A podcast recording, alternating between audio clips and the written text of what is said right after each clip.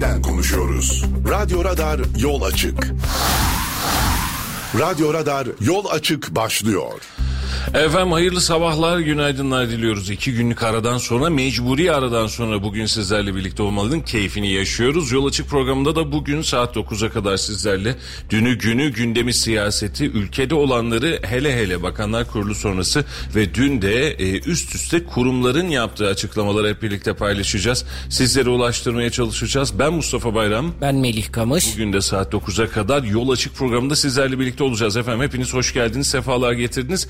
Bir önceki gün sizden müsaade alarak bir e, şehir dışı organizasyonumuz ve canlı yayınımız için sizlerle olamayacağımızı belirtmiştik. Turhal'daydık, Amasya'da, e, şey Tokat'taydık pardon. E, yol yakın olunca oradan Amasya gibi de geliyor. E, Turhal'daydık. Turhal Şeker Fabrikası'nın Kayseri Şeker'e ait olan Turhal Şeker Fabrikası'nın önemli bir töreni vardı. Bunu sizlere aktarmak için orada olmuştuk. Bir önceki gecede yaşanan fırtına sebebiyle çok geç saatlerde hatta Gemerek civarında yolda e, mahsur kalmalar dahil olmak üzere e, fırtına ve selin etkisiyle geciktiğimiz için e, sabah saatlerinde de sizlerle birlikte olamamıştık. Bunun için özür diliyoruz sizlerden ama bugün itibariyle merhaba dedik ve yayınımıza ulaşmaya ve size ulaşmaya çalışmış olduk. Sizler de hoş geldiniz, sefalar getirdiniz. E, sizle olmadığımız iki gün içinde hepinizden haricen özür diliyoruz. Efendim piyasayla başlayalım. Dünden beri konuşulabilecek çok fazla gündemimiz var. Gece saatleri itibariyle BDDK dahil olmak üzere, SPK dahil olmak üzere çeşitli noktalardan açıklamalar var. Maliye Bakanlığı önemli verileri açıklayacağını daha öncesinden piyasanın kapanma saatleri itibariyle duyurmuştu. E, dün e, 17.30'lar civarına kadar çıkan dolar pozisyonu vardı e, ve bunun üzerine de zaten vatandaşın tedirgin olduğu ve 18'e doğru gidiyor muyuz tavrı vardı. Ama akşam saatlerinde gelen açıklamayla beraber aa tamam bir şeyler değişecek dendi. E, orada ilginçlikler var onu anlatacağım ama e, 16.70'lere kadar yeniden düşen bir dolar pozisyonu oluştu. E, ne oluyoruz acaba 16.70 buralarda mı kalacak müdahale mi olacak acaba bir şeyler mi çıkacak filan derken gece saatlerinde özellikle saat 10 10.30 11 civarı itibariyle başlayan açıklamalar zinciri doları pozisyonu ve piyasa durumunu birazcık daha dengelemek için e, toparlamaya çalıştı. Bakan Nebati'nin daha önceki dönemde açıklamaları vardı. E, elimizde e, enstrümanlarımız var. Vakti zamanı gelince bunu açıklarız kıvamında e, meyanında açıklamaları vardı ve bu eldeki enstrümanların açıklandığını görmüş olduk. Peki an itibariyle ne oldu? Yeniden dolar 17 lira 23 kuruş şu an itibariyle bankalar arası piyasada 17.30'lar civarındaydı. Çok küçük bir düşüşle şu, şu dakika itibariyle kendini toparladı. 18 lira 35 kuruş euro fiyatı oldu an itibariyle ve hepimizin çok merak ettiği acaba akaryakıtımız kaç para olacak, mazot kaç para olacak, benzin kaç para olacak, zam gelecek mi diye beklediğimiz Brent petrol fiyatı da yine halen 120 doların üzerinde. Dün her ne kadar 123 dolara görse de hafif bir düşüşle 122 dolar 30 sent civarından da işlem görmüş oluyor. Mehmetciğim e, yakıta zam gelecek iki küsür lira civarında zam gelecek diye dün sosyal medyada ciddi bir çağrı başlatıldı. Aslında kaynaklar bunu doğrulamadığı için biz geçmemiştik zaten bu haberi gün boyu da geçmemiş olduk. E, akşam saatlerinde de bu zam haberini geçenlerde böyle bir zam olası değil mümkün değil dediler ve o zam durduruldu. E, oluşan dolar pozisyonu aslında bunun için bir hevesli geliyor herhalde hani olacak gibi bak bu ortalama bu hesap çıkar gibi dendi ama e, Epkis e, bu anlamda bir adım e, geriden takip ediyor biliyorsun durumu. E, ama an itibariyle eğer dolar bu pozisyonda tutunmaya devam edecek olursa e, Brent petrolde 120-122 dolar üzerinde işlem görecek olursa muhtemelen hafta sonu ya da pazartesi günü itibariyle yeni bir zamla gözümüzü açacağız gibi ama şu an itibariyle netlenen bir zam durumumuz yok gibi görünüyor. E, senin bu konuda ekleyeceklerin varsa dinleriz. Dün dolaşan 2 lira 60 kuruş motorine bir zam gelmesi bekleniyordu. Bununla ilgili kaynaklarda bazı kaynaklar gelmesi bekleniyor diye yaptı. Epki son dönemlerde zam geldikten sonra açıklıyor ve bununla beraber de 2 lira 60 kuruşluk zam bu gece yarısından itibaren gelmedi. Ama gelmesi mümkün mü? Evet mümkün. Neden? Doların seyri şu an itibariyle baktığımızda dolarda bir artış var. Brent petrol de zaten 122 dolar, 123 dolar e, civarında seyrediyor. Bununla beraber hafta sonu ya da önümüzdeki hafta başı itibariyle zam gelir mi? Evet gelmesi mümkün ama ne kadar gelecek kaynaklardan teyitlediğimiz takdirde bizler de duyurusunu geçeceğiz. Eğer beklenen zam 2 lira 60 kuruş civarında olursa litre fiyatı 30 lirayı aşması bekleniyor. Aşma ihtimali var mı? Evet şu durumlarda var. Brent petrolün yüksekliği de tabii psikolojik sınırlar gibi görüyoruz. Hani uzun dönem şeyi konuşmuştuk ya Melek'ciğim. Yani 10 lira olsun olmuşken olmuyor böyle filan dedik. Nasıl Alan bir niyetse alan olsun. almayan belli olsun. Onu çok hızlı geçtik. 20 lira çok, çok hızlı bulduk. E, hafta sonu biliyorsun seninle de beraber hafta içi e, seninle de beraberdik. Çiftçi bu anlamda ciddi anlamda müzdarip. Çünkü mazot en büyük ekonomik sancılarından bir tanesi. E, mazotu dengelemesi lazım. Tohumu dengelemesi lazım. Sulamayı elektriği dengelemesi lazım. Bunun karşılığında da üretim yapması lazım. Şimdi vatandaş diyor ki ne yazık ki herkes için aklı başında insanlar için değil e, ama aklı başında olmayan birazcık daha e, sosyal medya trollü üzerinden e, işin edebiyatını yapan insanlar efendim e, zarar ediyorsa yapmasın çiftçi diyor. E, peki çiftçi zarar ederse ve yapmazsa sen buğdayı nereden bulacaksın?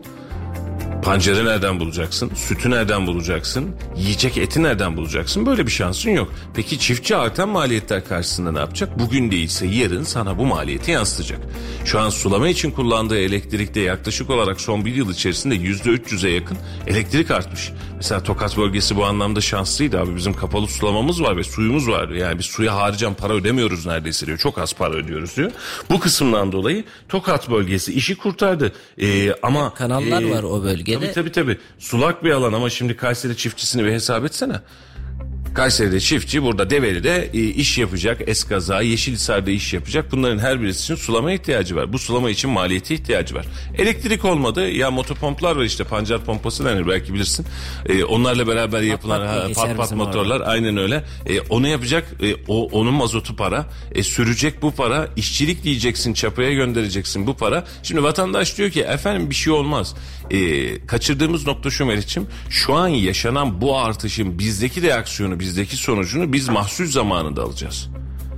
Yani biz sezon sonunda Ağustos'ta buğdayımızı, e, başakları e, toparlamaya başladığımızda ya da e, silolara geçmeye başladığımızda ya da pancarı kampanya döneminden fabrikalara teslim ettiğimizde şekerin, ekmeğin, buğdayın fiyatlarını hep birlikte görmüş olacağız. Bizim asıl maceramız o zaman başlıyor. Vatandaş şu an itibariyle diyor ki efendim gelsin ne olacak? Yaşadığımız özellikle Eylül ayına geldiğimizde kullanacağımız tüm mahsul ve ürünlerde biz yeni sezon fiyatlarını kullanmış olacağız. Bizi bekleyen asıl tehlike, ana tehlike bu. Ama tabii ki bu tehlikenin ötesinde hükümetin e, açıklamalarıyla istersen devam edelim. Çünkü üst üste farklı kaynaklardan açıklama vardı. Bence önemliydi. E, önemli ve iddialı bir girişti. Her ne kadar e, ekonomistlerin gözünde daha fare doğurdu dense de en azından bir çaba vardı. 17 liranın üzerinde geçen dolar sonrasında ekonomistler de piyasada e, açıklamalarla kendine getirmeye çalıştı. Bakın efendim biz bu işi böyle toparlayacağız dedi. Ve ilk çıkan hadise GES ihraç edilmesi oldu. E, GES nedir? Gelir endeksli fonlar. Doğru mu? Haberleri senden alalım biz üstüne yorumlayalım istersen. Sen Tabii oradan ki. bakıyorsun diye Hemen bekliyorum. Şimdi dün gece itibariyle açıklanan ekonomi anlamında 6 tane maddemiz var. Bununla beraber ben maddeleri de tek tek sıralayayım üzerine de konuşalım. Ekonomide alınan yeni tedbirleri Hazine ve Maliye Bakanı, Bankacılık Düzenleme ve De- Denetleme Kurumu, SPK ve Merkez Bankası anlamında duyurdu. 6 tane maddeden ilki gelire endeksli senet. Hazine ve Maliye Bakanlığı Türk lirası cinsi varlıkların teşvik edilmesi amacıyla gelir, gelire endeksli senet ihraç edileceğini açıkladı. Senetler 3 ayda bir kupon getirili asgari getiri garantisiyle getiri oranı ve vade yapısı ihraç duyurusunda ilan edilecek şekilde duyuruldu. Gelir endeksli devlet iç borçlanma senedi talep toplama işlemlerinin ise 15 Haziran'da başlayacağı bildirildi. Şimdi başlık başlık gidelim. Meriç'im ne oluyor en azından bir vatandaşımız da anlamaya çalışsın. Gelire endeksli senet ya da GES. Ee, birileri yazmış GES'i bağlarında dolanıyorum diye arkasına iyi eklemiş devam etmiş. Ne olduğunu çözmek için benim için de tahammül edilmez zordu. Hatta Serbülent'e filan da yazdım. Abi ne oluyor burada dedim. Ee, okumak lazım. Ben ekonomist değilim. Öyle bir iddiam yok ama yorumlama esnasında en azından biz bir şeyleri doğru anlatalım istiyorum. Geliri endeksli bir senet var. Aslında bir nevi tahvil. Yani senin alabileceğin bir yatırım aracı. Yatırım aracının pozisyonunu ve karlılığını geliri endekslemişiz. Aslında GES oradan geliyor. Yani sana bir senet vermiş oluyoruz. Sen bize para ver ben sana bu senedi vereyim. İç bir yatırım aracı oluşturuyoruz ve burada da ayın 15'i itibariyle bakanlığın sitesinde şöyle bir açıklama yapacağız. Diyeceğiz ki bakın bugün vadeli alabileceğiniz bu senet size şu kadar gelir getirecek. Vadesi 3 ayda bir şu olacak. Senin ana paran burada kalırken sen vade opsiyonundaki alabileceğin paraları şu dönemde alabileceksin ve bunun faizini, getirisini, faiz demiyoruz ama gelir endeksli. Yani bu hani normal bankaya gidiyorsun efendim faiz oranınız kaçtır diyorsun. Diğerine gittiğin zaman kar payı oranınız kaçtır diyorsun ya bu böyle bir şey. Yani aslında sana gelire endeksli yani bir şeye endeksleyerek faiz vermeden aslında başka türlü bir faiz modifiye ediyor. Çıkan tablo bu. Şimdi ekonomik yöntemler daha doğrusu ekonomistler e, bu işi beğenmiş mi? Bir anlamakta zorluk çekiyoruz. İki açıklamanın altyapısı boş. Zaten ilk açıklama buydu biliyorsun. GES açıklamasıydı. Evet. GES açıklamasının ardından yani e, 16 küsürler 16.70'ler civarına kadar düşmüştür dolar. Her an bekliyor acaba ne oldu ne olacak diye. Yatırımcı dedi ki bir önceki sefer gibi olacak. Yani çok net vericit bir açıklama yapılacak. Bu açıklamanın ardından 15'e kadar da herhalde tepe taklak dolar gidecek di beklentimiz. E, ama açıklama yapıldıktan sonra ben direkt para piyasalarına bakmaya başladım. Önce anlamadım yesin ne demek olduğunu ama piyasa ne tepki verecek onu anlamaya başladım. Tak diye e, 17.30'lar 17.35'ler civarına kadar kendini gösterdi. Demek ki piyasa bu pozisyonu satın almamış. Gelir, yani sen gelir endeksi senet vermişsin ama e, piyasa demiş ki senin verdiğin senetten ben bir şey anlamıyorum dostum demiş. Yani bu benim senin ekonomik istikrarını çözebilecek boyut değil demiş. Yani ilk yaşadığımız şok ve ilk yaşadığımız algı oydu. Olur mu olur yani her attığımız taş istediğimiz kuşu vurmak zorunda değil. Bir atılım yaptık olur olmaz karşılığını alır almayız. Bir de altı dolu olsaydı mesela hani demiş olsaydı ki gelir endeksi senet şu tarihte başlayacak şu oranda kar verecek şu oranda şöyle bir pozisyon olacak gelir dediğimiz kastettiğimiz hadise bu vatandaş yatırımını Merkez Bankası aracılığıyla bu enstrüman üzerinden yapsın. Hani bu bir çağrıydı. Bizim e, bir önceki 20 Aralık'ta yaşadığımız hadise neydi Meriç'im? Yani bir pozisyon oluşturduk da orada dedik ki dövize endeksli mevduat hesabı açtık dedik. Yani ister döviz alın Dövizinizi ama bize getirin. Döviz fazla olursa dövizin farkını vereceğim size. Yok. Para fazla, faiz fazla olursa bu farkı alacaksın. Vatandaş dedi ki ben her halükarda kazanacağım. Faizden kazanırım olmadı buradan kazanırım. Ve mevduat buraya kaçmaya başladı. Ciddi bir toplanma yaşadı. Ama bugünkü baktığımız hadisede para nerede? Ve özellikle... Araba nerede? Hani hikaye buna dönüyor. Bu nerede? Bu nerede? Yani tamam ortada bir karar var ama kararın sonucu ne? Nereye oluşturacağız işi? 3 ay, 6 ay ve 12 ay olarak oradan mevduat hesabından çıkma işlemlerimiz var. Evet. Herkesin beklediği de 3 ay sonrasında ne olacak? Arttı mı dövizi bozduracaklar mı yoksa vatandaş kalmaya devam edecek mi kur korumalı mevduat hesabında bunu merak ediyordu. E baktı artık döviz de artmaya başlayınca vatandaş mevduat hesabından çıkmaya başladı. Böylelikle ne oldu? Dolarda yeniden bir kur değişimine gitti. Ee, kur korumalı mevduat hesabında tuttuğumuz para ya da vatandaşın tercih ederek getirmiş olduğu para Meriç'im bizim için ya da ülke ekonomisi için e, hayati derecede önemli değildi. Hani olmuş olsaydı zaten Merkez Bankası rezervleri o günden bugüne artmış olurdu yani. Şimdi karşıtlık oranı diyorsun çekiyorsun parayı. Kur korumalı mevduat diyorsun merkeze çekiyorsun. Bankalara diyorsun ki şimdi önemli hadise o. Sana gelen dövizi diyorsun aynı gün içerisinde bana aktaracaksın. Bu pozisyonu ben açacağım sende. Bankada da kalmıyor. Merkez Bankası'na para toplamanın bir başka değil. Yetmedi. İhracatçı dedi ki senin yurt dışından gelen dövizinin belli bir miktarını merkeze bozdurmak zorundasın dedik. Tak buradan da bir döviz aldık. E peki rezerv durumuna bak ne halemdeyiz? 8 ay geçmiş bu hadisenin üzerinden. Yani aralığın 20'sinde yaşadık. 7 ay geçmişte. 7 ayın içerisinde Merkez Bankası rezervlerinde gözle görünür bir rahatlık oluşmadı. Hala eksi pozisyonumuz devam ediyor ve hatta açığımız da azalıyor, şey artıyor. Demek ki biz biz bir şey tutturmaya çalıştık. O gün itibariyle operasyon başarılıydı ama 6. aya geldiğimizde şunu gördük. O operasyonun daha üstünde ve daha istikrarlı, kararlı bir şekilde dolar pozisyonu oluşturduk.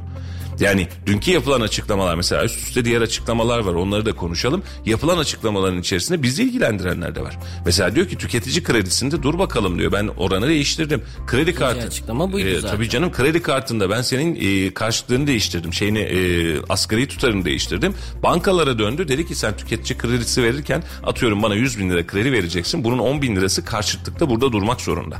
Bu bankaların kaldıraç sistemi. Yani ben sana para vereceğim ama bunun karşılığında %10'unu ben hesabı hesabımda tutmak sana göstermek zorundayım. Yani bak bu burada demek zorundayım. Dedi ki bir anda bu kredilerde yüzde yirmi yapacaksın bunu dedi. Hemen o maddeye geçeceğim ama Lütfen. ilk önce senetlerden devam edelim. Şimdi gelir endeksli senet de senet hep vatandaşa bir uzak geldi. Adı bile soğuk geliyordu vatandaşa. Bunu açıklandıktan sonra işte dediğiniz gibi Dolarda bir düşme yaşandı ardından tam net açıklamaları geldiğinde dolar yeniden pozisyonunu korumaya devam etti. Evet. İkinci açıklama neydi? Tüketici kredisine vade sınırı getirildi. Bununla beraber Bankacılık Düzenleme ve Denetleme Kurumu tüketici kredilerine genel vade sınırını 50 bin ile 100 bin lira arasında değişen tutarlar için 24 ay, 100 bin liranın üzerindeki tutarlar için 12 ay olarak belirledi. Bunun öncesi neydi bunu bir hatırlatalım. 50 bin liraya kadar 36 ay 50 bin lira üzerindeki rakamlar için 24 ay vadelenme yapabiliyordun. Yani ben gittim abi benim 30 bin liraya ihtiyacım var dedim bankadaki arkadaşa. Eğer pozisyon müsaitse sen de faizle razıysan 36 aya kadar sana vade imkanı sağlıyordu. Şimdi durum değişti. Diyor ki 50 bin liraya kadar alacaksan 24 ay al. 36'yı 24'e çektim senden bir yıl aldım. Daha uzun e, daha büyük rakamlarla borçlanacaksan bunun karşılığını ben sana 36 aydan 20 lira yani 3 yıldan 2 yıla çekmiş olduk dedi. Şimdi 100 bin liralık bir kredinin eğer biz toplamda hani bu, bu ihtiyaç kredisi mesela düşünsene adam yani evi tadil ettireceğim ve bu krediyi alacağım dediğinde 100 bin lirayı 24 ay içerisinde bu adamın ödetmeye çalışmak aylık ortalamada şu an faizlerle şu anki güncel faizlerle muhtemelen 6 bin 6500 lira civarında bir rakamın ortaya çıkması anlamına gelir. Şimdi bunu vatandaş ödeyebilir mi bunu bilmem. Ama e, vade opsiyonunu kısmak aslında bir anlamda bankaların finansal sıkıntılarını da çözmek anlamı içindi. Yani sebep şu Meli mesela geçtiğimiz dönemde e, krizin hemen öncesinde bir inşaat firması büyük bir inşaat firması burada bir kampanya yaptı. Dedi ki ben size 10 yıl bankasız e, ödeme imkanı vereceğim. Evin fiyatı da o zaman evler atıyorum 500 bin lirayken evin toplam fiyatı 900 bin liraya geliyordu. Firma kendine şöyle bir opsiyon aldı. Dedik ben bunu buradan yaparım. Ben bunu üretene kadar bu taksitleri alırım. Kendi finansman paketimi oluşturmuş olayım. Herkes rahat problem yok. Sonuç ne oldu? Şu an adamlar küllün zararda.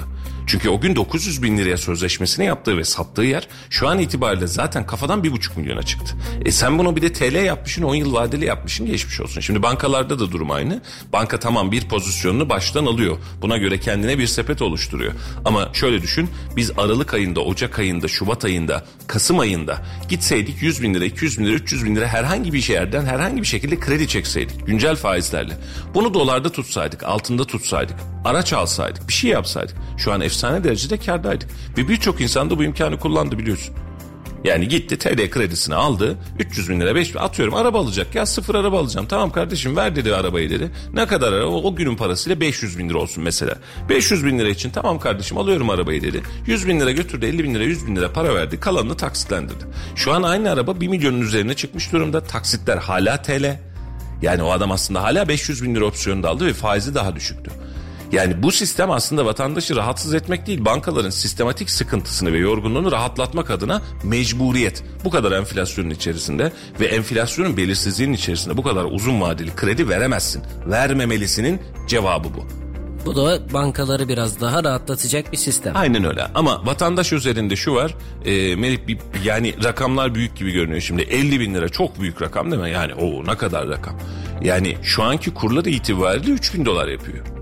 Yani senin e, 24 ayda ödeyebileceğin kredi tutarı bu. 3000 dolar. Hani üstüne geçiyorum dediğinde şimdi 3000 dolar çok mu önemli bir rakam? Tabii ki çok önemli bir rakam ama işte o gün İstanbul'da seninle de beraber yaşadık. Yani gidiyorsun bizim kendi işimizle alakalı. Ya bir tane kamera alabilir miyim acaba diyorsun 50 bin liradan başlıyor zaten. Çok mu? Eski döneme baktığımızda yine dolar cinsinden zaten Aynı para. dışından geliyor. Aynı, Aynı para. Aynı para. E, yani şimdi e, şey değişmiş, süreç değişmiş, akış değişmiş, insanların ekonomik rahatsızlığı değişmiş. Bunun içerisinde efendim acaba nasıl çıksak? Çok Vatandaşı bunun eski dönemde mesela gazetelerde bilgisayarların reklamı oluyordu. 1 dolar eşittir 1 Türk lirası olarak açıklamalar vardı. O zaman 1.2 liraydı, 1.3 liraydı Meriç'im. Onun içinde böyle e, firmalar kampanya yaparken dolardan etkilenmeyin hadi biz 1 liradan saydık diye böyle güzel estetik kampanyalar yapmışlardı. Yani 1 dolar o şimdi de mesela 10 liradan saysalar da gitsek bilgisayar filan alsak olmuyor. Yani ihracat içinde rahat değil. Ama yine söylüyorum şu an an itibariyle de bakalım mesela serbest piyasadan bakacağım saat 8.30 itibariyle yaklaşık bir saat sonra piyasa rakamlarını daha rahat göreceğiz. Şu an itibariyle e, benim gördüğüm tablo şu. E, dünkü oluşan hararet tablosunun içerisinde bakanlıkların, SPK'nın, BDDK'nın yapacağı açıklamalarla biz doları, euroyu e, ve iç, üzerindeki harareti alacağız diye düşünürken an itibariyle baktığımızda serbest piyasada 17 lira 34 kuruş 1 doların fiyatı 18 lira 44 kuruş 1 euronun fiyatı. E, beraberinde ons altına da bir bakalım bugün altından haber vermedik. Altının fiyatında düşüş var ons fiyatında 1844 44 dolara düşmüş. Ama buna rağmen gram altın 1036 lira çeyrek altın 1692 lira. Akşam saatlerinde o ilk pik yaptığında 1700 liraya geçen de bir altın pozisyonu vardı. Yani e, yapılan açıklamaları piyasa henüz satın almamış ya da çok da kabullenmemiş gibi görünüyor. Tabii e, ilerleyen saatleri borsanın açılışından sonraki özellikle saat ondan sonraki saatlerde bir görmek lazım belki de. Şimdi Kayseri piyasasına baktığımızda da daha açılmadı belki yavaş yavaş açılmaya başlıyor mağazalar. 22 ayar gram altın 1001 liradan e, çeyrek altında 1690 liradan şu an itibariyle satışa sunulmaya başlamış durumda. Aynen öyle. Evet diğer maddemize geçelim o zaman. Lütfen. Diğer maddemizde kredi kartlarının asgari ödeme tutarları değişti. Yine Bankacılık Düzenleme ve Denetleme Kurumu limiti 25 bin liranın altında olan kredi kartları için asgari ödeme tutarının dönem borcunun %20'sini limiti 25 bin liranın üstünde olan kredi kartları için asgari ödeme tutarının dönem borcunun %40'ı olarak belirlenmesine karar verdi. Şimdi- Bu oran tüm limitler için %20 idi önceden. Şimdi tüketici kredisi ve kredi kartı üzerinden bakmış olduğun zaman devlet bir taraftan da şunu istemiş. Diyor ki tüketici sadece tüketim bazlı kullanabileceği işlerde aşırı borçlanmaktan vazgeçsin. Kendini borçlanarak buradan borçlanarak yatırım araçlarına girmek kısmına girmesin. Riskini azaltsın. Bankalarında riski ve geri dönüşleri rahat olsun. Çünkü geçtiğimiz dönemlerde e, bankalarla da banka e, müdürleriyle de genel müdürleri bazında da yapılan toplantılar vardı. Muhtemelen bu bankalardan gelen taleplerin karşılığı olarak da görünüyor. Çünkü bankalar şu an pozisyon açıp para kazanmak yerine bazı noktalarda zarar ve risklerini artırıyor. Şöyle düşün e, 10 lirayken dolar 10 lirayken 11 lirayken vermiş olduğun krediyi düşün. Dolar 17 lira olmuş. Kar mı ettin zarar mı ettin? Yani bunların pozisyonu ama tüketiciye de dikkat edersen şu var ciddi anlamda bir baskı var. Kredi kullanma. Minimum borçlan. Paran varsa da dolara dövize vesaire yatırmak yerine bana yatır. Tüm Nakit tablo bu. çalış, cash tabii çalış. tabii. Yani e, mesela ilk başka gelir endeksli e, işle alakalı da gelir endeksli senet GİS Yok GES. GES. GES'le alakalı da mesela kaygım aynı. Ee, biz piyasaya diyoruz ki efendim e, faiz sebep enflasyon sonuç. Ne yazık ki biz faizi düşürmemiz lazım. Bu can bu bedende oldukça biz faize izin vermeyeceğiz dediğimiz günden bu tarafa. Ee, biz kur korumalı mevduat hesabıyla faizin önünü başka türlü açtık. Dedik ki biz sana faiz vereceğiz. Faiz yetmezse kurdaki farkını vereceğiz dedik. Yaptık mı bunu? Yaptık. Piyasayı niye rahatlattı bu? Örtülü bir faiz olduğu için. Yani aslında hükümet faizi kesmemiş. Bak faiz için bir pozisyon açmış dendiği için piyasayı rahatlattı. Bugün GES'i oluşturduğumuzda GES'te de şunu diyoruz biz insanlara. Efendim siz şeyi takmayın. Doları, euroyu falan takmayın. Biz size para kazandıracağız. Ne kadar kaz- kazandıracağız? Rahat ol. En kötü TÜİK verisi kadar kazandıracağız. TÜİK verisi olmadı enak verisi kadar. Bir şey kazandıracağız sana. Yani paranı çarçur etme. Gel bana paranı bana ver. Merkezde kalsın ve elim kuvvetlensin istiyoruz. Vatandaş verir mi? Ee, Türk lirasına güvendiğiniz anda ve güveni te- tahsis ettiğiniz aslında anda aslında bunların hiçbirine ihtiyacımız yok Melek. Elimizde malzememiz var. Düşünsene senin cebinde ne kadar varmak için 5 bin lira var. Bekler misin bir ay cebindeki kuru 5 bin lirayla? Beklemiyorsun. İşte oradan altın atıyorsun, dövize atıyorsun, bir bilmem bir şey yapıyorsun ki aman ben buradan rahat hareket edeyim diye. Vatandaşı rahatlatırsan vatandaş cebindeki TL'de kaldığı zaman zaten zaten senin para pozisyonun artmayacak. Bu güveni verecek tedbirleri sunmak lazım. Ve mesela dünkü dün gece yapılan, yapılan kurumlar üzerinden yapılan açıklamalarda da ben aynısını bekledim. Bana öyle bir güven ver ki ben dolarda kalmayayım. Bana öyle bir güven ver ki dolarda dövizde ya da bunun artışına tam, şey tamah etmeyeyim. Yani tamam elimde rahatlık var. Hükümet de bunu yapıyor. GES var diyor. Yani buradaki artışı boş ver diyor. Ben daha fazla arttırırım diyor. Nereden gidecek bütçe? Bütçeden. Bütçeden gidecek. Yani ana bütçeden gidecek. Bankaların yaptığı bir uygulama değil. Bunun için e, yatırım tavsiyesi değildir. Ama saat 8.30-10 arasında biz buradaki travmatik artışın ve travmatik kabul etmemenin görünebileceğini dün akşamki hareketten görüyoruz. Yani daha fare doğurdu kısaca. Yani gelen tablo bu. Keşke böyle olmasaydı. İsteğimiz bu değildi. Yani değil 17 lira 13 liraya düşsün 10 liraya düşsün eski günlerine dönsün. Yani artık bir nefes alalım istediğimiz en büyük temennimiz bu. Ama dün akşamki yapılan açıklamaları almadığını piyasanın satın almadığını ve kabul etmediğini görebiliyoruz. Evet diğer bir maddemizde emtia pazarı kuruldu. Evet. Sermaye piyasası kurulu Borsa İstanbul nezdinde emtia pazarının kurulduğunu ve altın sertifikası ihracatına ilişkin çalışmalara başlandığını bildirdi. Emtia pazarıyla birazcık daha işi limitlemeyi, dengelendirmeyi ve piyasadaki açılış için mesela bakır alacağım ne olacak acaba dediğinde aa bak burada da bir emtia yani bir bakalım kaç liraymış son dakikası diye e, böyle bir yurt içi emtia pazarı oluşturma çabası var anladığım kadarıyla. Bugün umarım e, Halil Bey'in de Serbülent'in de yayını vardır otururlar bunları bize e, insan gibi anlatırlar yani daha rahat görebiliriz ama e, Mahve Eğilmez'in dün bir açıklaması var Cüneyt Özdemir paylaşmış. Ya koskoca Mahvi Eğilmez anlamamış bu işten de. Ben nasıl anlayayım demiş. Yani hani Adı Mahve İlmez öyle demiş ben anlayamadım ben daha çözemedim bir şey demiş adam ekonomist. Ee, o anlayamamışken biz nasıl anlayalım? Söylemek ve konuşmak için birazcık erken Melih'ciğim. Yani ciddi anlamda erken bir karşılığını görmekte zorluk çekiyorum. Benim şu an tek görebildiğim karşılık şu. Özellikle GES'in açıklanmasıyla gelir endeksli senedin açıklamasıyla beraber piyasadaki hareketi gördüğümde piyasanın bunun kabul etmediğini anlıyorum. Ya yani mesela tüketici kredilerinde orada bir başka madde var. Konuştuk mu bilmiyorum. E, tüketici kredilerindeki karşıtlık oranını arttırdı e, Merkez Bankası. Dedik yani sen kredi verirken biraz daha dikkatli ol. Bu kadar sere serpe verme. Bak krediyi birazcık daha azalt dedi banka. Yani ben senin riskini azaltayım sen de buradan e, beni rahatlat dedi. Ama bunların tamamı şunu diyor. Krediye ulaşma faizle kullanma, e, finansmana ulaşmak için çaba sarf etme. Banka sen de bu finansmana ulaşmak için sen de bunun üstünü çok fazla zorlama. Tamam da bu e, bireysel tüketici de bunu kabul edebiliyorum. Bireysel tüketici hadi almasın krediyi. Ne işin var krediyle diyelim. E, peki kurumsal müşteri ne yapsın? Biz kaç haftadır söylüyoruz. Artan enflasyon sebebiyle satın alma gücü sebebiyle adamın rafında 100 tane 100 teneke şey vardı. Yağ vardı. Şu an o 100 teneke yağı koruyabilmek için önceden adamın örnek veriyorum 1 milyona ihtiyacı vardı. Şimdi 4 milyona ihtiyacı var. Şimdi 4 milyon için artı 3 milyon bu adamın sermaye ihtiyacı var. Ticaretini döndürebilmek için. Nereden bulacak bu sermayeyi?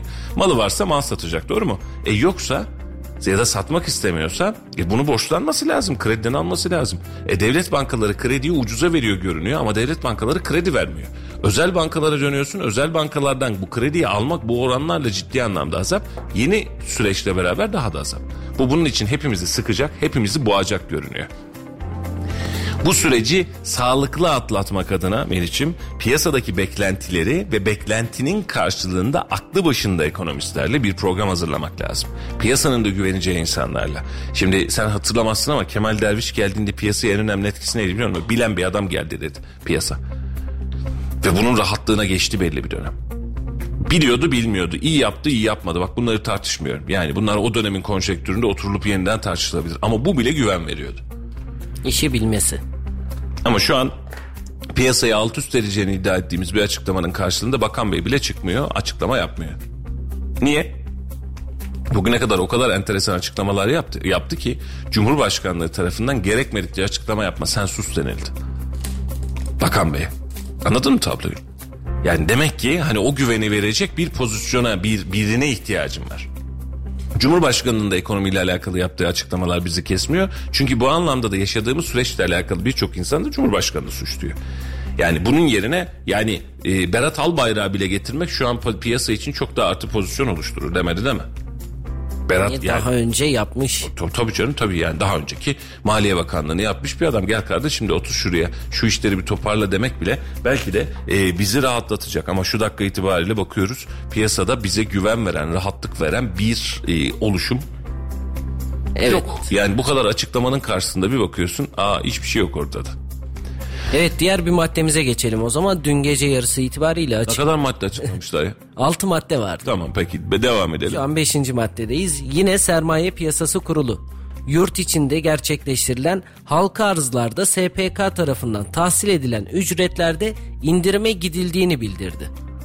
Ve bununla beraber de halka arzlarda ücret indirimi gerçekleşti borsada halka arz edeceksek bir yerleri halka arz etmek için de biz SPK olarak elimizi gazdan birazcık çekelim de vatandaşı biraz daha halka arz edelim. Yani büyük işletmelerin sermaye ihtiyaçlarını borsaya açılarak e, piyasa üzerinden tahsil edelim bunu da kolaylaştıralım gibi bir anlamı var. E, ne getirir bilmiyorum. Kaç tane halka arz var bilmiyorum ama bir borsa cennetine doğru gideceğiz önümüzdeki dönemde. Birçok işletmenin halka arzını göreceğiz. SPK'nın bu etkisi beraberinde başka teşvikleri de getirecektir diye düşünüyorum. Ne getirir bize? İşletmeleri rahatlatır. Ama piyasada adı sanı bilmediğimiz birçok şirketinde piyasadan para toplamasına sebep olur. Sonucu kontrol edilirse evet, sonucu kontrol edilmezse birçok insan için batak bir süreç oluşur Borsa. Yani adı borsa ama Yani burada işletmelerin borsaya girmesi nezdinde olumlu yansır mı piyasaya ben bunu merak ya ediyorum. Şimdi işletmeler keşke memleketteki tüm büyük işletmeler, iştirakler borsaya yansısa. En büyük temennimiz bu olur. Bu çok rahat bir hadise. Çünkü SPK seni denetliyor. E, durduğun pozisyonu daha rahat atıyorsun. Sermaye gücünü dışarıdan alıyorsun. Yüz binlerce ortağın olan bir şirket haline gelmiş oluyorsun. Yani borsaya endekslenmiş bir şirket çok rahat bir şirkettir. SPK denetiminden geçer. E, kolay hareket edemez. Yaptığı her adımı anlatır. Yani çok daha kurumsal niteliğe geçer. Ama mesela biz ülkede bunu yaşadık. E, hangi firmaydı hatırlamıyorum. Geçtiğimiz yıl ya da bir, bir, bir buçuk yılın içerisinde. Firma batmış Meriç'im bir kod firmasıydı herhalde öyle bir şeydi yani tam hatırlamıyorum. Firma batmış. Reel olarak batmış ama piyasada birileri bunun hisselerini almış. Allah'ım bir bak bir gör batan firmanın hisselerinin üzerinden milyon milyon dolarlar işlem yapılıyor. Ve hisse her gün adam batmış bizim haberimiz yok. Ama birileri almış eline spekülatörler almış eline her gün yüzde on yüzde on tavan yapıyor uçuyor kaçıyor gidiyor. En son ne yaptı biliyor musun? İMKB borsadan çekti hisseleri. Herkesin elindeki kendine patladı. Yani şimdi tamam ortaya çıkartalım da örnek olarak veriyorum. Ee, bir Ereğli Demir Çeliği, bir e, Ford Otosan'ı, bir İş Bankası'nı, bir Garanti Bankası'nı, bir Türk Hava Yolları'nı, Aselsan'ı borsa endeksli şirketler olarak söylüyorum. Yani bunların hisselerini alıp satmak konusunda evet rahat edebilirsin. Ama adını sanını bilmediğin dört tane firmanın elinde millete oyuncak edersin. Ki bunu borsada, borsaya ufacık da olsa borsa deneyimi olanlar bunu çok çok iyi bilir. Çarpılırsın. Bu yüksek kar elde etmek için o bedava peynirin fare kapanında olduğu hadise. Ha o fare kapanı orası. İşte o şirketler. Şimdi koca koca şirketler çıksın ortaya halka arz olsun. Vallahi keyif alırsın. Ama denetlenebilir. E, alakası olmayan şirketler bunu kılıfına uydurarak iki tane yeminli mali müşavirle denetçiyle kılıfına uydurarak bu işi yapmaya başladığı zaman da vatandaşı çarptırırız. Bir başka dolandırıcılık vakası resmi olarak devlet eliyle yapılmış olur. Evet dün gece açıklanan sonuncu maddemizde Türkiye Cumhuriyet Merkez Bankası tarafından zorunlu karşılık adımı getirildi. Türkiye Cumhuriyet Merkez Bankası Türk lirası cinsinden ticari nitelikteki nakit kredilerde %10 düzeyinde uygulanan zorunlu karşılık oranını %20'ye yükseltti.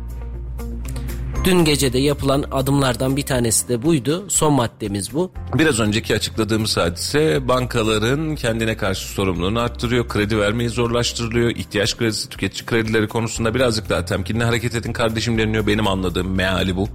Ee, oturun oturduğunuz yerde çok krediye falan bulaşmayın. Paranızı da bana getirin diyor. Ee, siz bir kenarda durun biraz da ben kazanayım diyor. Buna benzer bir tablo çıkartmış durumda ortada. Ee, mesele mevduatlar Berit'ciğim. İnsanlar borçlanır borçlanmaz bilmiyorum. Mesela bizim orada da da bir sancımız var, handikapımız var biliyorsun. %14 diye bir faiz oranı açıklıyoruz. Ama %14 faiz oranını görebilen e, Türk yok şu an itibariyle. Yani piyasa faizi şu an itibariyle %26'lar civarına oturmuş durumda ortalama faizi. Sen bu faizin içerisinde %14 faiz sebep enflasyon sonuçlayarak 14'te tutuyorsun ve biz hala zorluyoruz aynı yerden. E, deniyoruz bir şeyler ya. Yani hakikaten deniyoruz bir şeyler. Keşke karşılığında biz şu an itibariyle dolar euro da ne artması kardeşim takır takır kendine geldi ortalık mis gibi diyebilseydik bu anı görebilseydik ama göremediğimizi yeniden görüyoruz ne yazık ki ve çok da fazla e, bize bir pozitif hava vermiyor. Evet bu dün gece açıklanan 6 maddelik bir ekonomiye karşı uygulanan maddeler. Bunlar da Bankacılık Düzenleme Kurulu, Sermaye Piyasası Kurulu ve Merkez Bankası tarafından atılan adımlar. Uygulanabilirliğini biz önümüzdeki dönemlerde görmüş olacağız. Tabii ne yönde ilerleyecek buna da bakmak gerekir. Ama biz Turhal'dayken yayın yapamadığımız süre zarfında açıklanan bir madde vardı. Fahiş kira artışlarına yönelik bir adım atıldı. Bununla beraber de %25 kısıtlaması uygulanacak. Yani %25'e kadar ev sahipleri kirayı arttırabilecek. Üzerine de arttırılmayacak. Dün de Adalet Bakanı Bekir Bozdağ fahiş kira artışlarına yönelik düzenleme hakkında bir televizyon kanalında konuştu.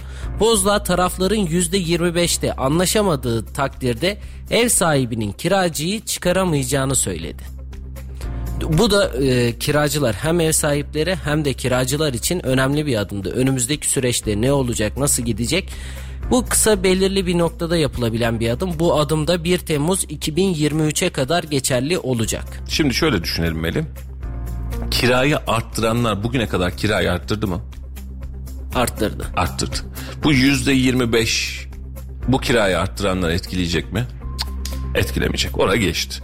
Kirası yeni dolanlar, yıllık ödeyenler vesaire. Mesela senin kiranın yıllığı gelmiş. Hadi bakalım şunu anlaşalım. Sen dedin ki ben yüzde yirmi beş vereceğim. Devlet böyle diyor dedin.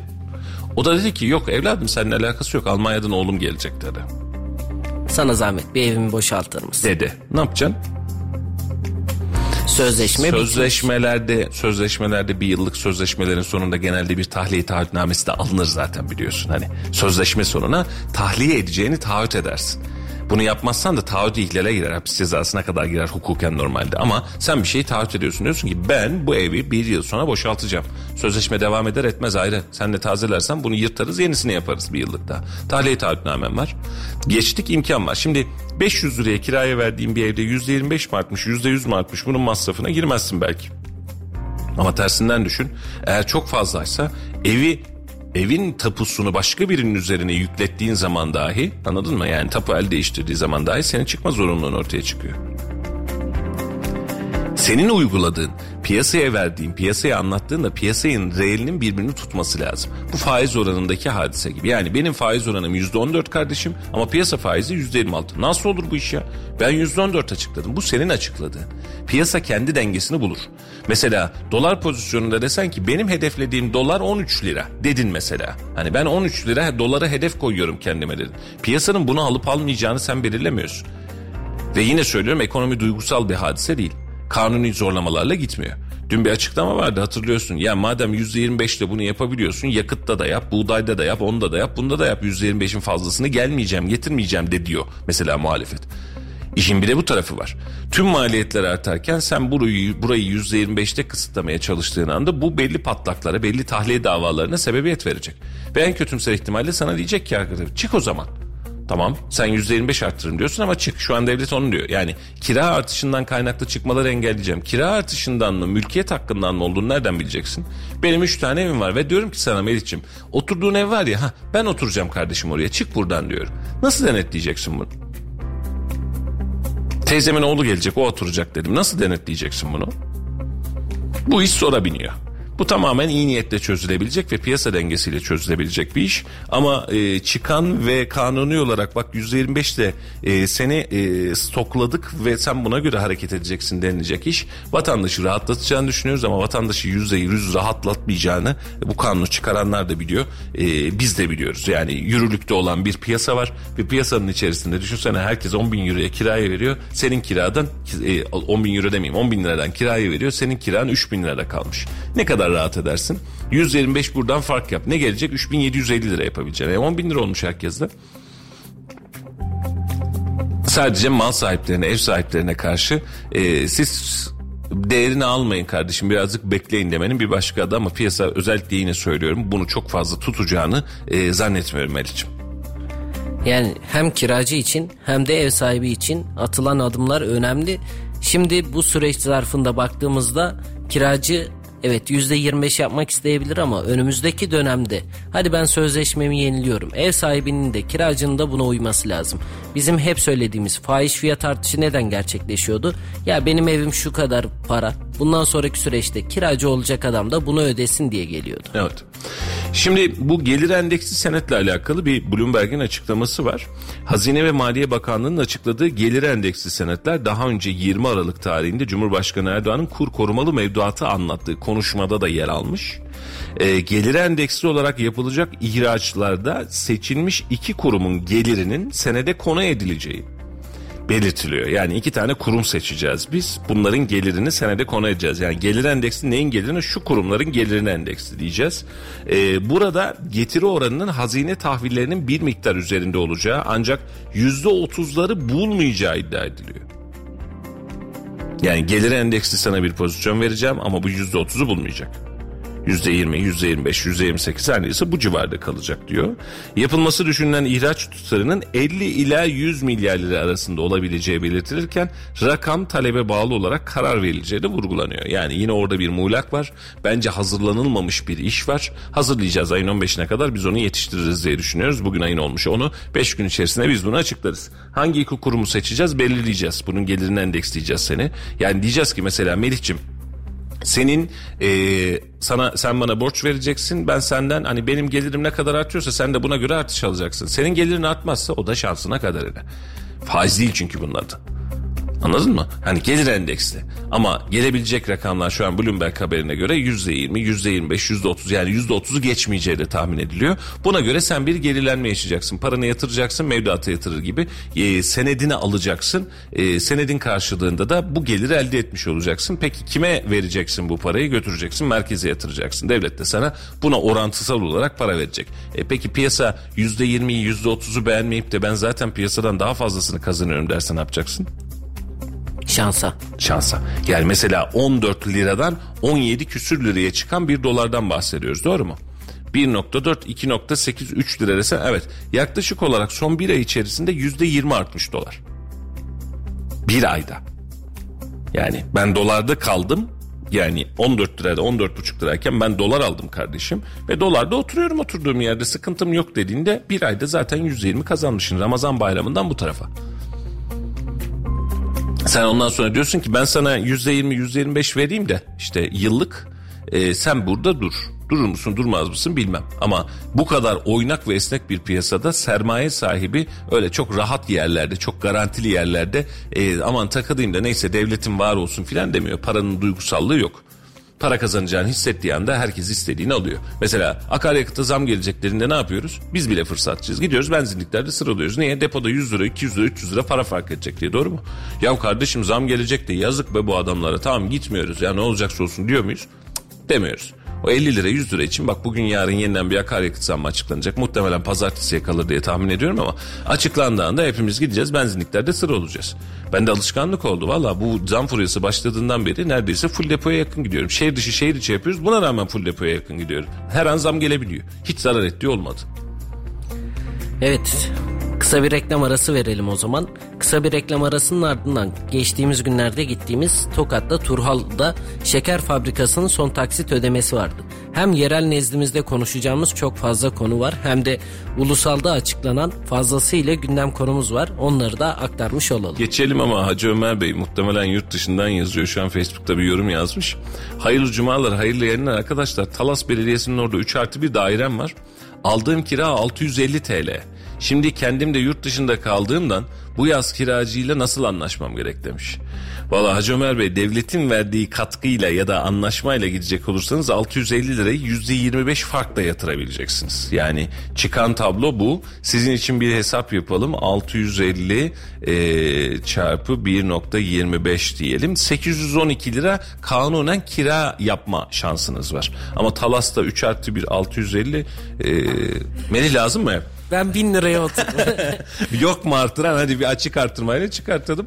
E, tabii evin e, durumunu bilmiyoruz. İçinde oturan arkadaşımızda da zayi olmasın. Ama şu an Talas'ta oturan arkadaşlar geçen yıl. Melih sen geçen yıl tuttun. Bir yıl oldu. 1300. 1300 lira. 1300'e tuttun. Şu an tutuyorum desen sıfırdan minimum 2500-3000 lira arasında. Arasında. Anayurt tarafında e, yeni bina ama yani kötü değil eviniz güzel Allah var. Allah var. E, tablo bu efendim yani hani burada karar tabii ki sizin kiracıya da zeval vermesin. E, siz de tabii bu anlamda anlayışlı olursunuz umarım öyle diye tahmin ediyorum. E, ama tablo şu e, şu an bizim kiralar daha kimsenin psikolojik olarak bir şey demesine gerek yok. Kendimizden geçtik. Yani kira artışını filan boş ver gerçekten böyle bir ağzımız yüzümüz döndü birbirine. Ee, öyle çok rahat bir durum yok ortada. Böyle 650, 700, 750 e, şu an herhalde Eskişehir bağlarında yok o kadar kiralara. O paralara kira yok diye biliyorum. Kalmadı. Yani Kayseri geneline baktığımızda maalesef kalmadı.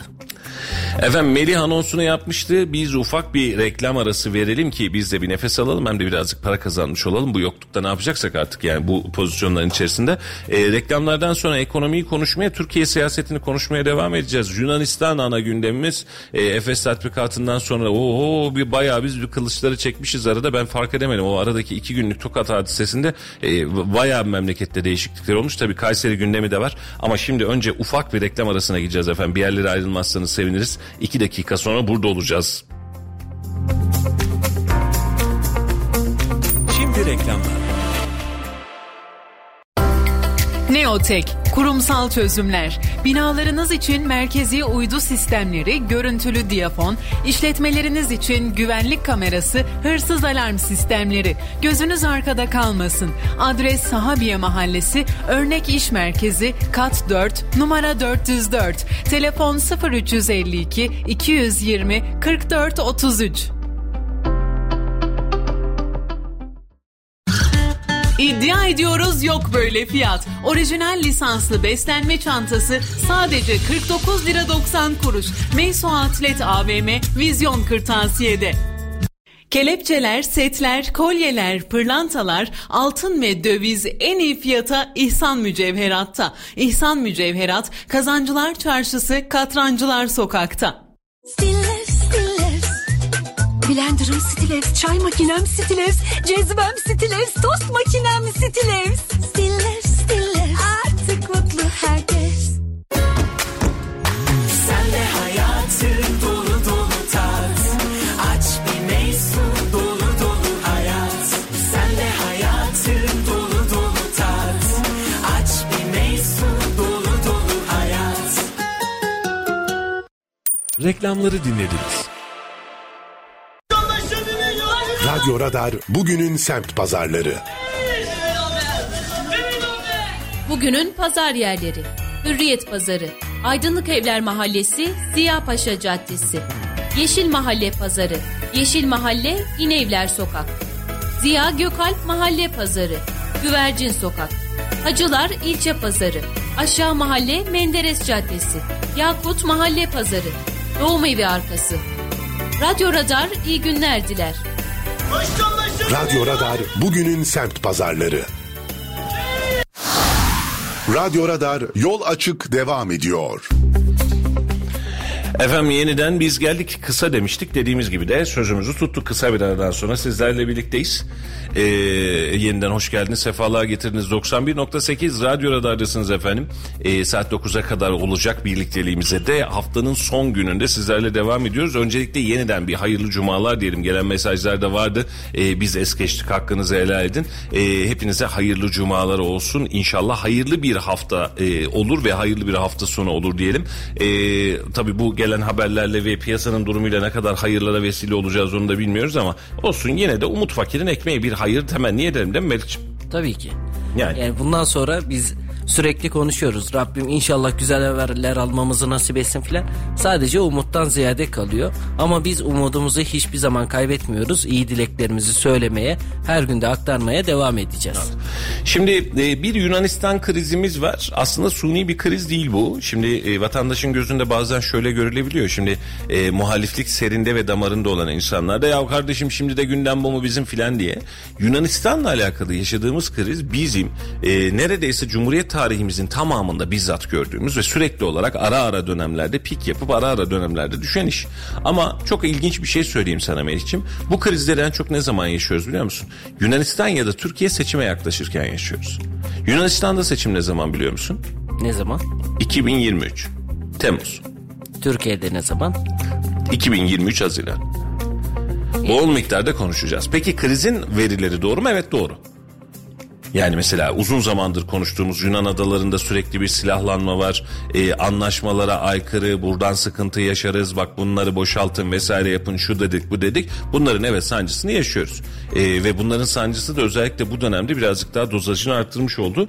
Ee, ortada da birazcık sanki şu var gibi hani bir ortalığı dengeleyelim. Ee, dünya e, konjektürü Amerika Rusya tarafı içerisinde biz şimdi Rusya'da Rusya tarafında da değiliz Amerika'da tarafında da değiliz böyle ortada bir yerde kaldık ya. Amerika kendi içerisinde Yunanistan'ı güdümleyerek Yunanistan'da askeri üsler oluşturarak hem kendine yeni bir pozisyon atıyor, açıyor hem de dünya düzeniyle alakalı kendine bir stop noktası daha koyuyor. Bak benim burada da bir noktam var. Hani ben burada da birazcık daha rahatım diye hem Türkiye'ye hem Rusya'ya karşı kendince bir gözdağı vermeye çalışıyor. Türkiye'de ister istemez bundan rahatsız ama açıklamalar her geçen gün sertleşiyor. Tabi e, gaza gelip de bir gece ansızın gelebiliriz diyenler ve sosyal medyada hadi Yunanistan hadi girelim filan muhabbeti yapanlar da bol miktarda var. Dün trend topiklerinde bunlar da vardı. Ama e, tabloya baktığımızda Yunanistan Başbakanı bir açıklama yapmış. İlginç bir gider yapmış. İstersen okuyalım hatta bunu da Türkçe yapmış. Yunanistan egemenliğini her türlü tehdide karşı koruyacaktır. O halde kışkırtmalara son verelim ve Uluslararası hukuk temelinde diyaloğa geri dönelim. Hepimizin karşı karşıya olduğu ekonomik krize cevap e, aşırı milliyetçilik değildir demiş. Yani bir de böyle bir e, hadise geldi işin içerisinde. Hadi geldi çık işin içerisinde Meriç'im. Nasıl yapacağız? Yani buna yapılabilecek çok fazla bir şey yok. Çünkü baktığımız zaman yani siyasi olarak da söylem değil aslında bu. Siyasette karıştırmamak lazım. Evet. Buna çok fazla. Şimdi biz genel olarak konuştuğumuzda siyasi söylemleri çekebilmemiz çok fazla. Ekonomi konuşuyoruz. Mesela ekonomide sıkıntı yaşıyoruz. E ne oldu? Siyasete bağlandı. Aslında bunun siyasetle çok fazla alakası yok. Ya da farklı bir olayda bir konu konuşuyoruz. E siyasi olarak. Aslında her şeyi siyasete bağlamamak gerekiyor. Siyaset olayın belirleyicisi ama ana aktör, ana faktör siyaset olmamalı. Mesela dış politikayla alakalı daha önceki yayınlarda da konuştuk. Yaptığımız çok başarılı işler vardı ve takdir ettik bunu da. E şimdi siyasi taraftan bakalım. Biz siyasetçi değiliz. Zaten buradan bakma niyetinde değiliz. Ama iyiye iyi, kötüye kötü. E, doğruya doğru, yanlışa yanlış dememiz lazım. Sana şu anlamda katılıyorum. E, dün itibariyle mesela yine sosyal medyada vardı troller. E, şimdi bir açıklama geliyor. Açıklamanın piyasa yansıması var. Vatandaşın sokakta yaşadığı, çiftçinin tarlada yaşadığı sıkıntılar var. E bunların içerisinde bunların hiçbirisini görmeyelim ve şunu diyelim. Yani mesela hep dış güçlerin oyunu. Ya bu dış güç meselesi değil sadece. O dış güç dün de vardı. Bundan 20 yıl önce de vardı. 50 yıl önce de vardı. O dış güç hep olacak. Zaten senin özelliğin dış güçlere rağmen ayakta kalma kabiliyetin olacak. Ve biz bunları yapamadığımız zaman, biz bunları vatandaş tarafında rahatlığı veremediğimiz zaman, vatandaş geçim sıkıntısını çok fazla yaşadığı zaman oturup bunun sancısını, bunun sıkıntısını da sana, bana, ona, öbürüne, gelen siyasetçiye, muhtara fark etmiyor, anlatıyor. Sosyal medyada içini döküyor. Ama biz bunu e, sen var ya devlet düşmanısın diyerek, doğru mu? Bir başlıyoruz. Bir başlıyoruz.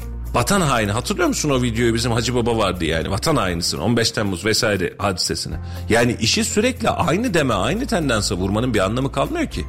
Ya bunun vatan hainliğiyle vesaireyle vırtla zıtla alakası yok. Ha bunu başka biri söylüyorsa sen buna bu atıfta yapacaksan bir şey diyemem. Bunu dümdüz vatandaş söylüyor sıkıntım var diyorsa dinleyeceksin kardeşim bunu. Ve bununla alakalı da lütfen mümkünse bu memleket için çözüm üreteceksin. Hepimizin ihtiyacı bu değil mi Meriç'im? Çözüme ihtiyacımız var bizim. Ama sen çözüm üretemediğin zaman da e, e, efendim biz yapıyoruz ama işte dış güçler bunu yapıyor. Bu, bu sadece bir dış güçler dış minnaklar meselesi değil. Bu bizim kendi içerimizde duygusal travmalarımızı ekonomiye yansıtmamızın fiili olarak sonucu. Ama dış politikada Yunanistan'a karşı diplomatik olarak, askeri olarak gövde gösterisi yapacak mısınız? Yapalım efendim. Ya mesela Suriye'ye sınır hattında yeniden operasyonlar planlanıyor ve yeniden operasyon hatları oluşturuyor. E kim karşı çıkıyor? Kimse. Yani en azından yapılan işe doğruya doğru yanlışa yanlış demek lazım ve geçtiğimiz günlerde Rusya-Ukrayna savaşının gelişmelerini tüm dünya izledi ve bunu izlerken de biz Türkiye olarak ne yaptık? İki tarafı da ilk önce Antalya'da sonra da İstanbul'da ağırladık. Evet. Ve anlatırken yayınlarımızda podcastlerde de mevcut. Dedik ki gururlanıyoruz. Tabii ki. Türkiye olarak böyle bir şeye ev sahipliği yapmak dünya anlamında diplomasi olarak çok büyük bir başarıdır. Yani yapılan işlerde evet siyasi aktörler çok fazla olabilir ama her şeyi siyasete bağlamadan doğruya doğru yanlışa da yanlış diyebilmek lazım. Evet. Ee, bunu netlemek için de memleketin e, aklı başında vatandaşlara, aklı başında politikacılara, aklı başında basına ihtiyacı var. Bunları konuşabilmek adına deriz Meriç'im. Yani bunları yaptığımız zaman işi rahatlatacağız. Eğer yapamazsak da ağzımızı ayırıp bakıyoruz. Memleketin dertleri ne olacak acaba diye. Ee, derdimizin çözümü aklı başında izahlar yapmak, yanlış olan yerleri toparlamak, iyi olan yerlerde güçlendirmek. Bunu yaptığımız gün bu işin içerisinden çıkacağız. Şu an AK Parti hükümeti üzerinden konuşuyoruz ama yarın bir gün başka bir parti hükümetinden de konuşabiliriz. Hiçbir şey fark etmeyecek. Biz hükümet orada onlar bu oyu almışlar ve her dedikleri doğrudur travmasıyla hayata devam ettiğimiz sürece ülkede bir demokrasi kültürünü oluşturamayız ve hiçbir yere de gidemeyiz. Yani şöyle düşün ben Fenerbahçeliyim ne yaparsa yapsın doğrudur. Ya Fenerbahçe lig ikincisi kardeşim. Bitmiştir olay. Şampiyon kim? Trabzonspor. Tabii ki Fenerbahçeli olabilir. Bu, bu bir şey değiştirmiyor. Ama yapılan iyi ve kötüyü yani şöyle düşün. Ben Kayseri Sporluyum ve şampiyon Kayseri Spor. Değil. Değil abi şampiyon değil yani zorlama. E sen ben şimdi e, AK Partiliyim peki ne derse doğrudur. O doğru olmak zorunda değil. Yanlışları da olabilir Tabii çünkü onun başında da insan var. Ya tabii ki yani eğer inanıyorsak şimdi inanan insanların söyle yani peygamber bile cezalandırılmış bu anlamda doğru mu? Ayet gelmemiş olmamış bu. Yani sen burada peygamber bile hata yaparken sen ee, hata yapmayan bir hükümet istiyorsun. Böyle bir dünya yok ki hata yapacak. Ama hatayı azaltmak için yapabileceğimiz hadise ne? Hatayı eleştirmek, vakti zamanında tedbir alabilmek. Yani Melih sen bu anlamda yanlış yapıyorsun kardeşim diyebilmek. Bizim seçiyor olmamız aslında bizim patron olduğumuzu gösteriyor. Ama bu ülkede hiçbir zaman seçen patron olamamış. Seçmiş ama patronluğu hiç tadamamış. Hep maraba kalmış. Yani bunun için de diyorum ki yarın bir gün atıyorum yani e, önümüzdeki sene Haziran ayında normal takvimde seçim var. Şu anki siyaset takvimindeki herhangi bir partiyi iktidar yaptın. Tek başına yaptın. %98 oy verdin hatta düşün.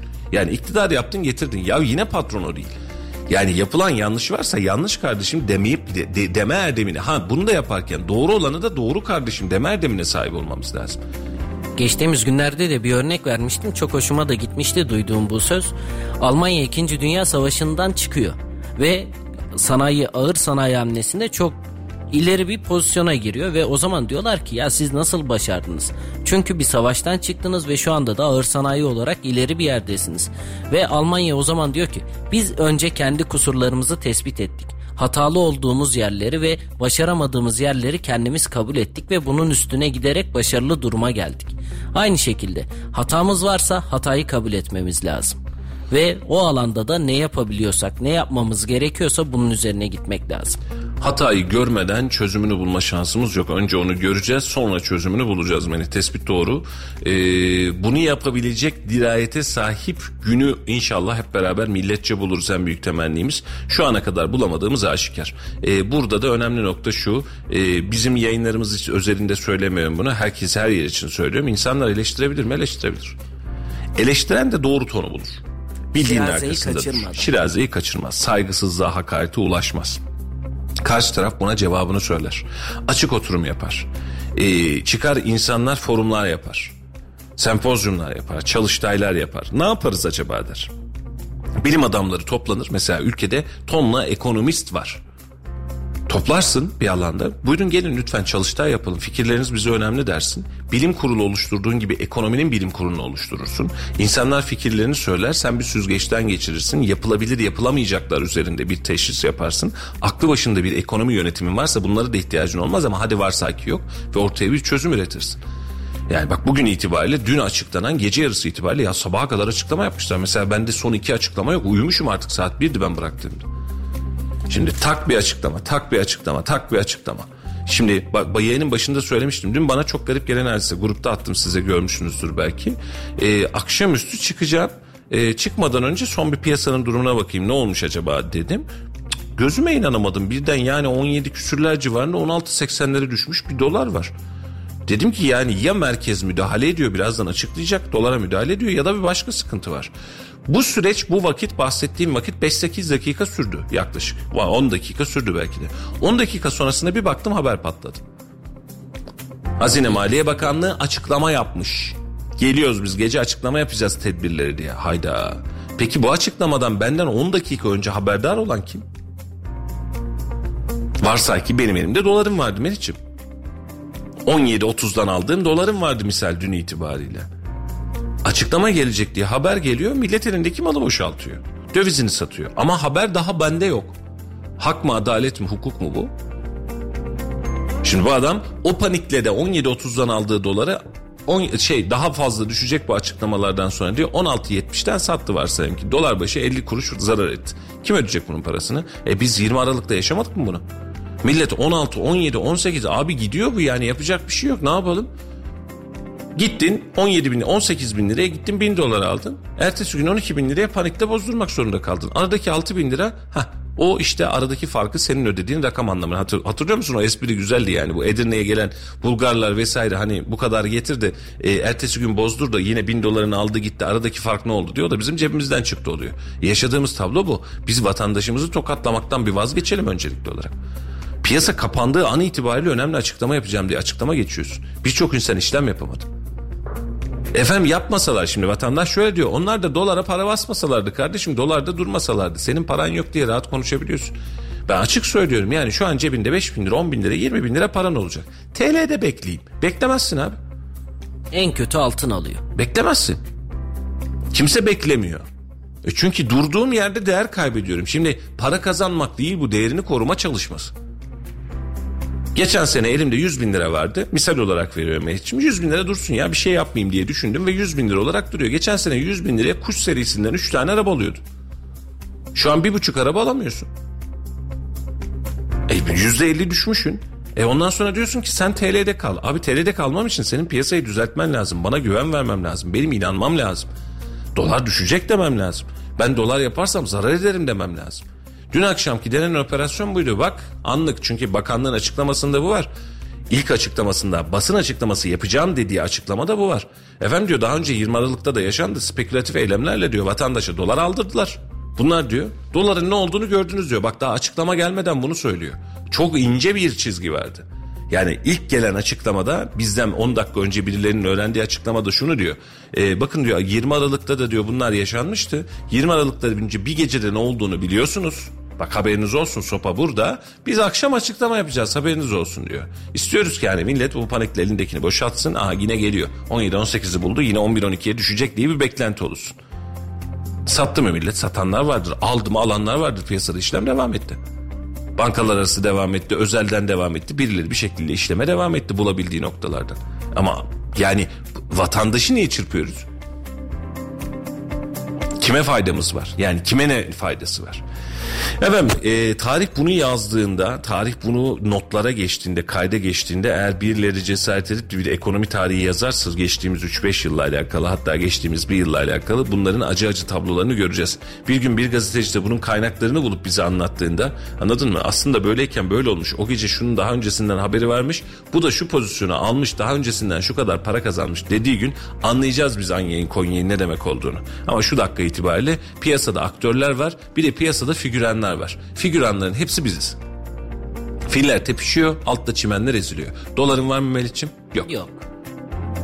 Faizle param var mı Melih'ciğim? Yok. Benim de yok hamdolsun. Şu tablonun içerisinde biz ne olacak memleket? Acaba diye düşünürken birileri yukarıda elindeki dolarla faizdeki parasıyla vesairesiyle takır takır takır işini gücünü hallediyor. Özgür yazmış şimdi Sunt alsan yüzde yüz kar ederdi. Valla Özgürcüm geçtiğimiz yıldan bu yıla emtia üzerinde yüzde dört yüzü bulan varlıklar var. Yüzde dört yüz, yüzde dört yüz elliyi bulan artışlar var. Rakama bak yüzde dört yüz. Ama kirayı yüzde yirmi beş arttırabilirsin bak haberin olsun. Ya sadece Sumta üzerinden de gitmeyelim. Özgür abi orada güzel de konuşmuş aslında. Şu an almayan kaybediyor. Yani elimizde ne varsa geçtiğimiz günlerde fotoğraf makinesi aldım mesela. Doların artmasıyla beraber ikinci el piyasasında elektronik eşyaların tümünde. Apple da geçtiğimiz günlerde bir açıklama yaptı ve artışları gördük. Yani ne alırsanız alın aslında kar edebiliyorduk. Ve şu anda konuştuğumuz konu hep diyoruz ya faizde paramız var mı? Yok. Dövizde paramız var mı? O da yok. Şu an konuştuğumuz konu aslında devletimizin, milletimizin geleceği için yani ne olursa güzel olur. Bunu konuşabilmek adına da bizler aslında konuşmaya devam ediyoruz. Ve bir haber de gördüm bu da ilgimi çekti. Türkiye'de milyoner sayısı 5 ayda 89 bin kişi artmış. Çok normal. Çok normal. Yani 80 param var kenarda duruyorsa önceden 500 bin lira olan paran şu an 1,5 milyon. Milyoner oldun yani. Ne, ne yapacaksın? Oldun mu abi? Oldun milyonersin. Senin de yani ya Melih e, geçen yıl yani bunu hep söylüyorum 300 bin liraya mal ettiğim bak bir yıl oldu daha sigortası gelmedi 300 bin liraya mal ettiğim bir aracım var. Şu an itibariyle 650 bin lira diyorlar. Az daha zorlarsam ben de milyoner olacağım araba sebebiyle. Yanlış anlama şu an itibariyle bu aracım olmasın o fiyatı o arabayı alamam. Gözüm de yemez. Yani onun borçlanmasına da gözüm yemez. Var Allah kaza Rabbim elimizden almasın var bir şekilde biniyoruz ama yok böyle bir dünya. Geçtiğimiz yıl 300 küsür bin lira civarında olup alamadığım yani ya kredisi borcu aman girmeyelim dediğim araç şu an 1 milyonu geçmiş durumda. Milyoner olmak böyle bir şeyse ben de milyonerim. Hani eskiden ta Özal dönemi ve öncesinde şey var her mahallede bir milyoner olacak filan hengameleri vardı. İnsanların kafası milyonun önemi kalmayınca bir anlamı kalmıyor. Mesela o 6-0 atmadan önce çocuk bile milyonerdi. Senin bugünkü 1 liran o gün 1 milyondu çünkü. 1 milyon param var diyordu. Gidiyordu bir ciklete ancak alıyordu. Yani o günleri bile özletir hale geldik ayrı bir hadise de o zaman da çocuklar milyonerdi. Hani milyonerin kastı ne? Ha dersen ki milyon dolara olan insanların sayısı dersen onu anlarım. Yani dolar cinsinden milyonu aşan bir gelir dersen anlarım. Ama şu an itibariyle 1 milyon param var. E bir ev alabilirsin belki o da. O da belki. Yani iyi bir ev böyle sıfır taze daire filan da yani 3 artı 1 4 artı 1 filan ne bir 2 artı 1 filan bir ev alabilirsin iyi kötü. Hani idare et bununla. Bunun adı milyonerlikse yani rakamı okuma istatistik o kadar enteresan matematik o kadar enteresan bir iş yine diye yemin ediyorum insanların bu tarzından nefret ediyorum. Ya diyor ki efendim ihracatımız arttı diyor. Ne kadar? İhracatta rekor kurduk diyor. Daha bu ay yaşadık ya Mayıs ayında yaşadık aynı hadiseyi. İhracatımız Türkiye Cumhuriyet tarihi içerisinde diyor en yüksek değerine ulaştı. Rekor kırdık diyor. Bir bakıyorsun cari açıkta da rekor kırmışız. Sebep ihracat yaptığımız oranın iki katından daha fazla ihracat şeyimiz artmış, ithalatımız artmış. Geçtiğimiz günlerde Ankara İstanbul gezilerini de gördüm. Bu yine bizim sosyal medyada gördüklerimiz matematiği okumak o yönden önemli. Şimdi billboardların tümünde neredeyse bu vardı. İhracatta rekor kırdık. 20 yılda yapılamayanı biz e, 20-100 yılda yapılamayanı biz 20 yılda yaptık. Ya. E peki tabloyu bir de tersinden okuyun. İthalattaki durum ne olacak? Ya- Mayıs cari ayında açık. cari açıkta rekor kırdık. Şimdi bak ortada bir rakam var. Ortada bir ithalat ihracat rakamı var. Bu bir matematik. 10 liralık mal almışız. 5 liralık mal satmışız. 5 lira açığımız var. Matematik bu. Tablo bu mu? Bu. Şimdi Melih diyor ki 5 liralık mal satmışız diyor. Rekor kırdık diyor. Direkt diyor ki ya 10 liralık mal almışız kardeşim diyor. Neye bu rekoru diyor. Totalde baktığımız zaman gelen giden artı var eksi var. Asgari ücretin zam hikayesi gibi. Efendim asgari ücreti 4253 lira yaptık hayırlı olsun dedik. Ben o parayla bir şey alamıyorum. Şimdi rakamı nereden baktığınla alakalı. %50 zam yaptık yılbaşında doğru mu asgari ücrete? Dolar tak diye düşünce dedik ki çok iyi bir yere geldi asgari ücret. Yani dolar 11 lira 12 lira asgari ücret 4253 lira çok güzel rakam ya yani dolara vuruyorsun işi tamam 300 küsür dolar olan şey asgari ücret kıvamı 380 dolardı. Yanlış hatırlamıyorsam doğru mu? 380 doların asgari ücret ya 400 400 küsür dolara çıktı. 2800 küsürün başlangıcı öyleydi çünkü. Ya ne kadar güzel. Hatta dediler ki "O, ne oldu Bay Kemal? dediler. Durum böyleydi dediler. E şimdi bakıyorsun bakın 4253 lira bölü şu an itibariyle 17.30 mu? 34. 4253 bölü 17.34. Asgari ücret 245 dolara düşmüş. 380 dolara kadar çıkmıştı halbuki. Ne oldu senin 100 dolar? 100 doların karşılığı bugün itibariyle 1700 lira yok cebinde. Anladın mı mantığı? Rakamı nereden okuduğun, matematiğe nereden baktığın kısmı önemli. Yani şimdi biz bunları okuturken, bakarken, anlatırken, rakamları anlatırken, enflasyonu anlatırken o kadar rahat anlatabiliyoruz ki. Ama reel gerçek tek. Yani rakamın üzerinden, rakam oyunu üzerinden siz bana bir çağrışım yaparsanız ben bunun karşılığında kanarım. Ben vatandaşım, inanırım. Ama inanınca da üzülüyorum. Bak sonunda yine bana çarpıyor o duvar. Ya kandırmayın vatandaşı. Biraz önce senin söylediğin durumu tespit et. Vatandaşı de ki şu an itibariyle bak mesela Habertürk güzel başlıklar atmış. Onu özellikle biraz önce açtım tam onu söyleyecektim. Ee, konuyu netlemiş. Yani yapılan dün geceki açıklamalar. Gelir endeksli senetle TL'de kal kampanyası. Bak gelir endeksli senedin anlamı bu. Valla güzel başlık atmışlar.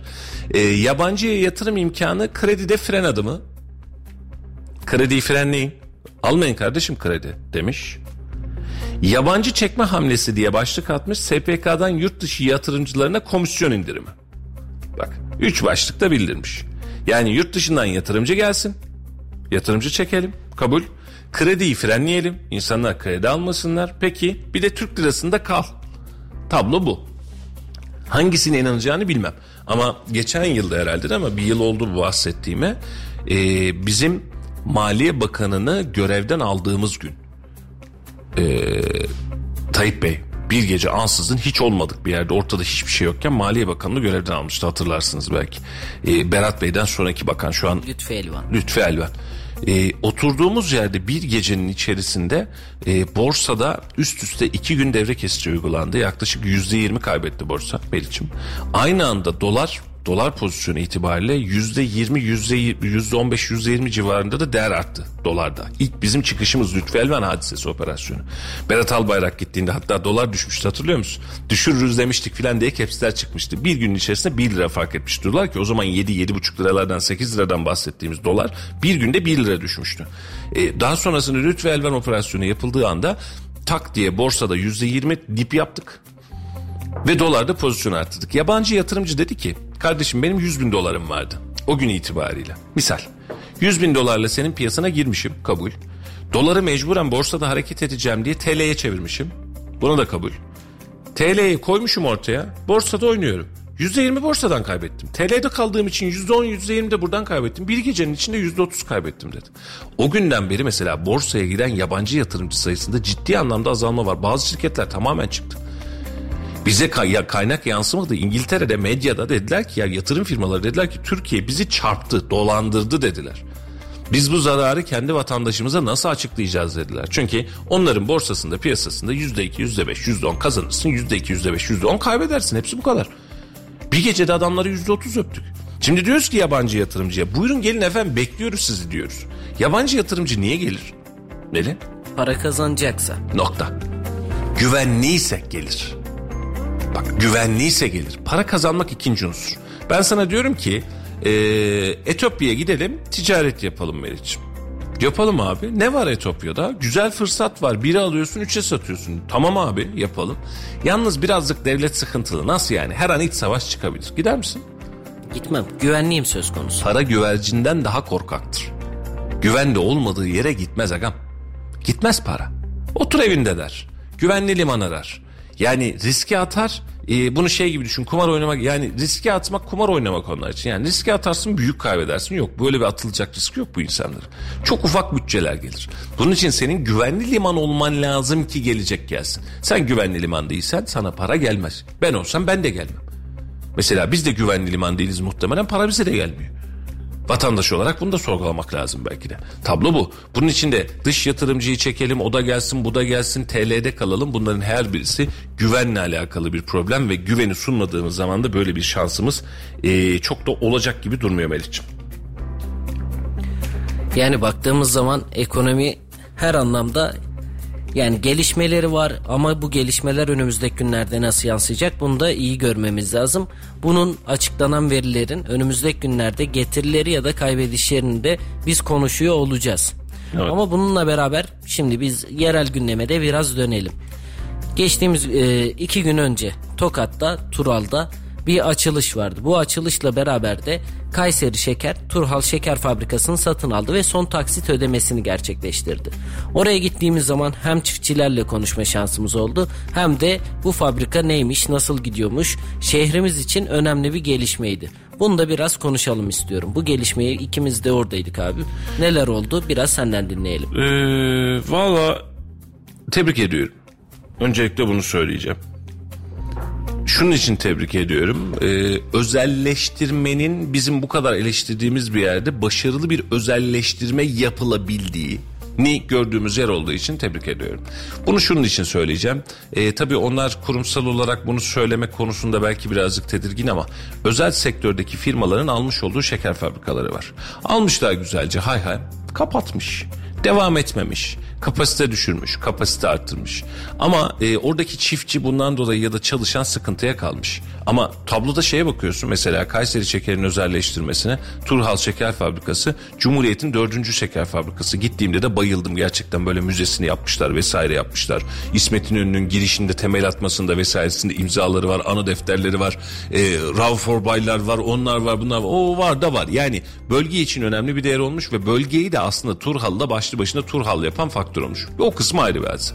E, ama o bölgede Kayseri Şeker aldıktan sonra, fabrikayı aldıktan sonra bir hizmet başlamış. Yani hizmet ne yapmış? Fabrikayı revize etmiş, çiftçilerle anlaşmış. Çalışmak isteyenlere çalışmak istiyor musunuz demişler. Yok efendim biz bu şartta çalışmak istiyoruz. Buyurun o zaman siz bilirsiniz demiş. Çalışmak isteyen kim varsa devam etmiş. Yeni alımlarını yapmış. E, ekonomisini Turhal üzerine kurmaya çalışmış mümkün olduğunca. Orada varsa oradan almış. Gittik abi diyor kahvehaneleri gezdik diyor. Hani buralar hep eski şekerci olduğu için gelmek isteyen var mı buyursun bak burada iş imkanı var dedi. dedik diyor. Ama şimdi o devlet memurluğu kıvamından alışanlar var. Yok kardeşim ben bu paraya çalışmam diyenler var. Onlar da yapamamışlar. Hani burada biliyorsun Kayseri Şeker'in önünde kuyruk olur işçi alıyoruz dese hani e, kamu kurumu gibidir böyle güvendir falan. Maaşı da piyasadan iyidir ama e, devletinki daha iyi yani oradaki o dönem. Neyse o kısımlar atlatılmış. Buraya kadar problem yok. E, şimdi çiftçi gezileri var gittik. E, biz onu özellikle kendi işimizde bu zaten. Farklı yerlerden de gittik işin içerisine. Çiftçi diyor ki efendim diyor ben çavuşa ulaşana kadar diyor. Orada çavuşlar var arada. Çavuşa ulaşana kadar diyor biz nöbet beklerdik artık diyor. Hani ulaşırsın, ulaşmazsın, yapar, yapmaz, alır, almaz. Şimdi müdürler alanda geziyor diyor. Çiftçiyi rahatlatmış. Şeker fabrikasının Hüseyin Bey'in daha öncesinde açıklamış olduğu, hiç kimse açıklamadan açıklamış olduğu şeker pancar alım fiyatlarıyla beraber pancara dönüş başlamış ve ekmişler. E, fabrika tam kapasite haline gelmiş, fabrika üretmeye başlamış ve e, zarar mı eder acaba, işletilebilir mi, şeker üretilebilir mi dediğin yer eski durumundan çok çok daha fazla şeker üretir hale gelmiş. Buranın üzerinde söylüyorum. Bu başarılı bir özelleştirme hikayesi. Yapanları, emeğe geçenleri, oradaki Turhal'daki çiftçiler dahil olmak üzere hepsini ayrı ayrı tebrik etmek lazım. Ama bir de başarısız, niteliksiz özelleştirme örnekleri var. Param vardı aldım demiş ama ekonomiye katma ders sağlamamış. Kendine biçmiş. Devlet özelleştirmeli mi? Özelleştirebilir. Ama devlet özelleştirecekken nitelikli özelleştirme, becerebilecek, başarabilecek, piyasayı kasmayacak, tekel oluşturmayacak, çiftçi kuruluşlar oluşturarak gerekirse de özelleştirmeyi yapması elzem durumda görünüyor. Başarılı bir iş çıkmış. Meriç'im yani ben beğendim. Yapılan yapılanmayı da beğendim ama yine altını çizerek söylüyorum. Bu sadece Turhal Şeker, Kayseri Şeker özelinde başarılı bir iş.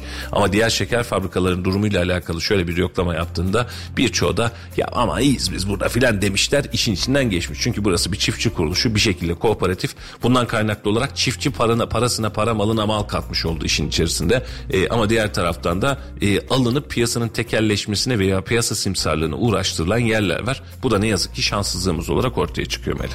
Şimdi gittiğimiz zaman çiftçi ziyaretlerinde özellikle çiftçilerin bir ön yargısı varmış. İlk sene 2018'de ekmeye başladığında ve devletten özelleştiğinde çiftçiler çok fazla korkmuş. Ya biz alsak ekebilir miyiz? Paramızı geri alabilir miyiz? Ne durumla karşılaşacağını bilmeyen çiftçilerimiz varmış. Evet. Şimdi bunu çiftçilerin bizzat ağzından dinliyoruz. Ardından ektikten sonra ben ilk sene diyor ekmedim. Özelleştikten sonra. Ya para kazanabilir miyim? Bu korku vardı. Ben de pancara yönelmedim diyor.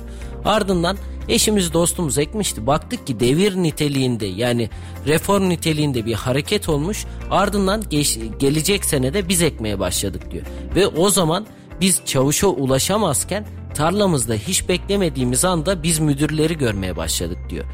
Bir abimiz de anlatıyor orada diyor ki biz sıraya girerdik küspe için 12 gün sıra beklerdim ben eskiden devlet döneminde olduğunda. 12 gün sonunda sadece sıradan çıkmak için 2 gün bekledim diyor. Ardından toplam 14 günlük bir süreçten başlıyor. Ve biz bu rezilliği gördükten sonra şu an bakıyoruz diyor. Çavuşuyla normal çok yakın bir dost gibiyiz. Aynı şekilde müdürler ziyaretimize geliyor. Biz artık genel müdürle, başkanla oturup kalkabilecek pozisyona geldik. Çiftçiye değer verildiğini gördük diyor.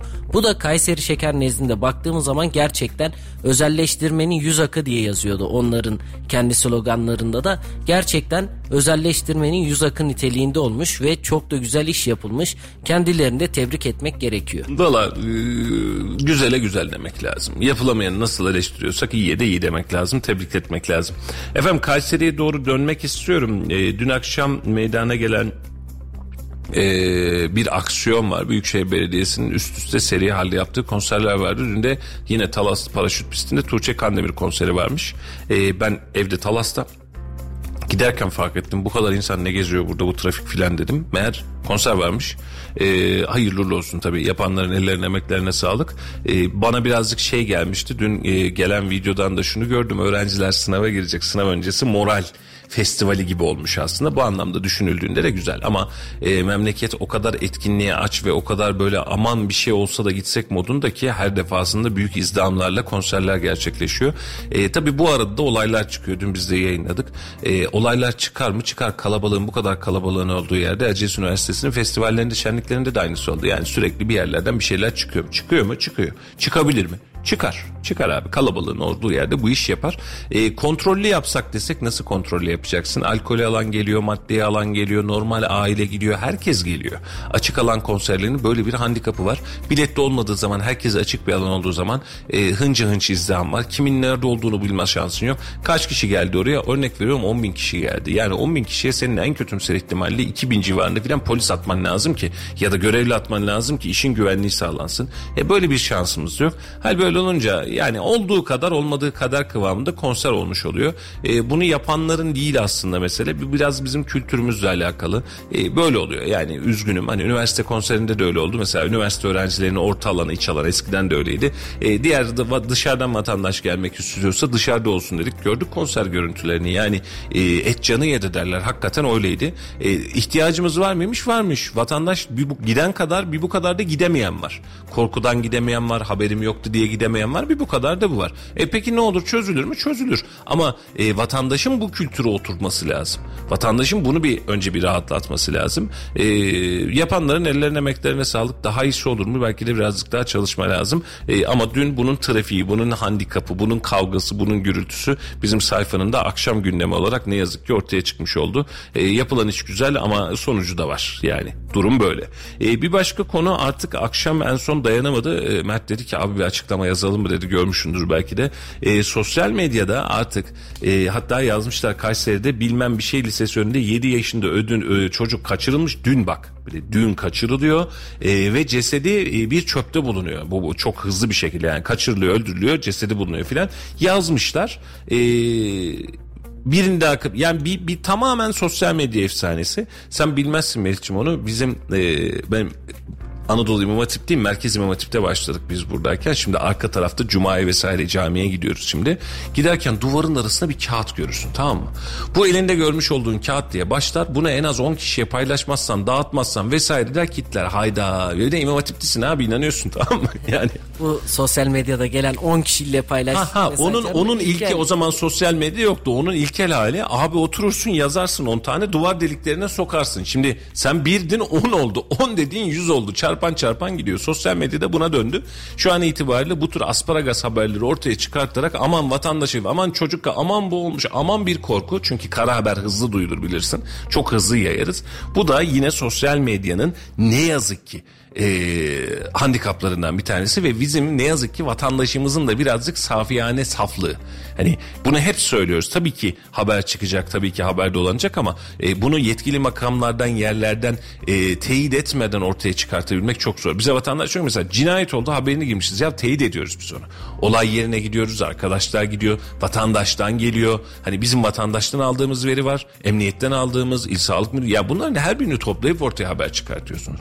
Ama diyorlarmış efendim, diyorlarmış da olmuyor. Ve bunu da e, ne yazık ki bu kadar aksiyonla dağıtmaya başladığımız zaman dezenformasyon ortaya çıkıyor. Birileri rahatsız Ben oluyor. bu konuya biraz parantez açmak istiyorum. Geçtiğimiz haftadan beri belki de en çok aldığımız mesajlardan birisi.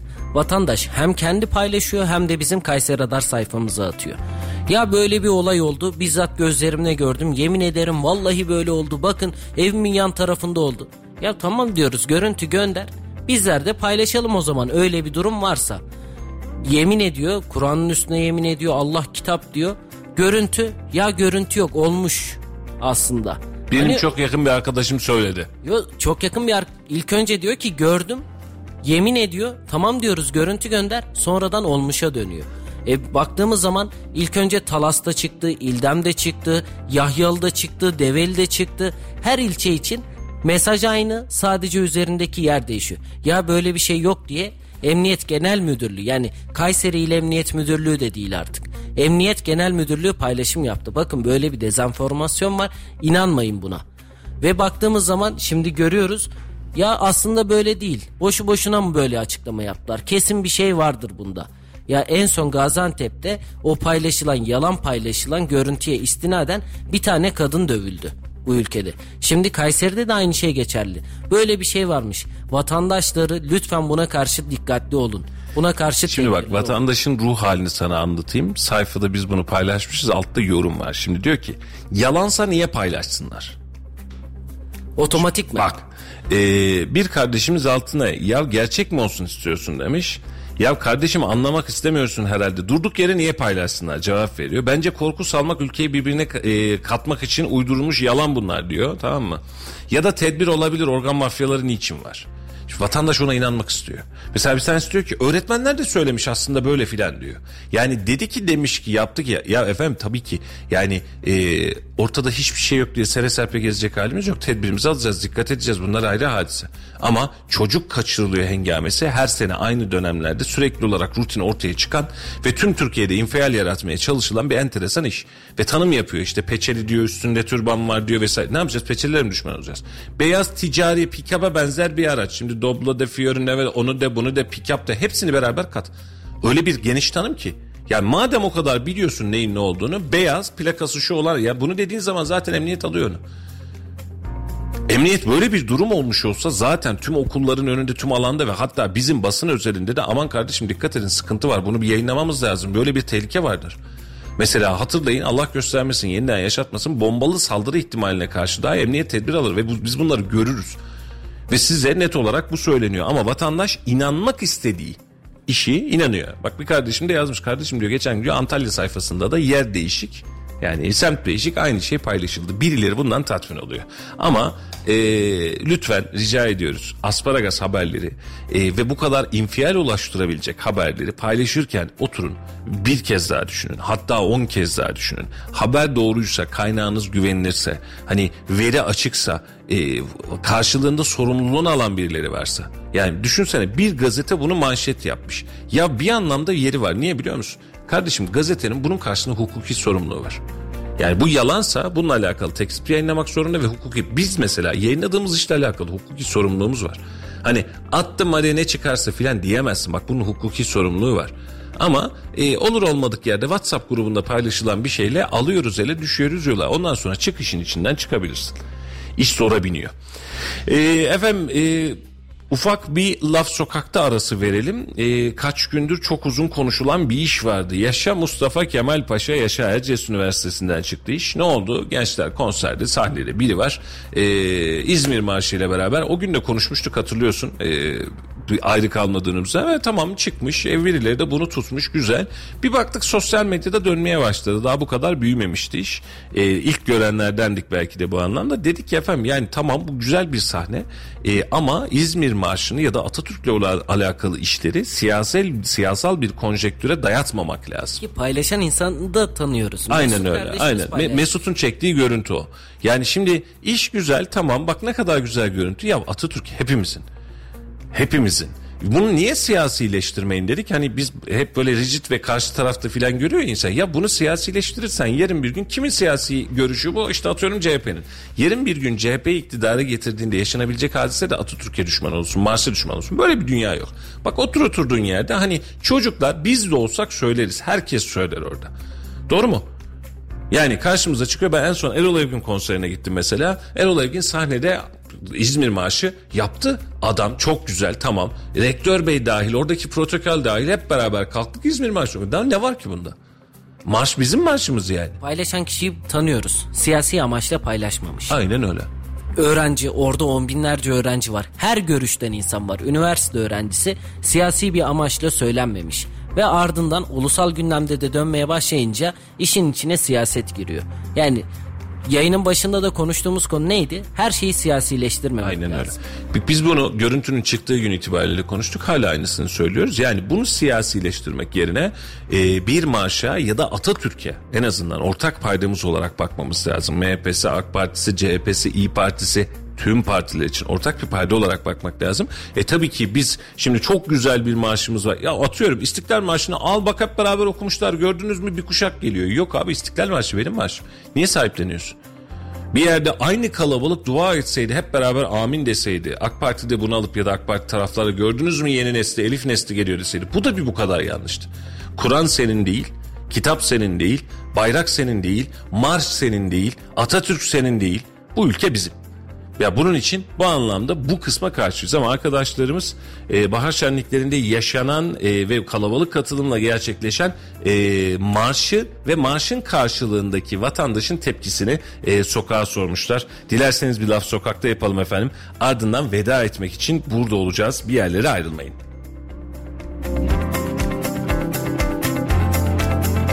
Hayır o Cumhuriyet Marşı'dır. İzmir Marşı söylese ne olacak, söylemese ne olacak? İzmir Marşı aydın kişilerin marşıdır. Bu siyasi olamaz. O bizim atamızdır. Ata ata.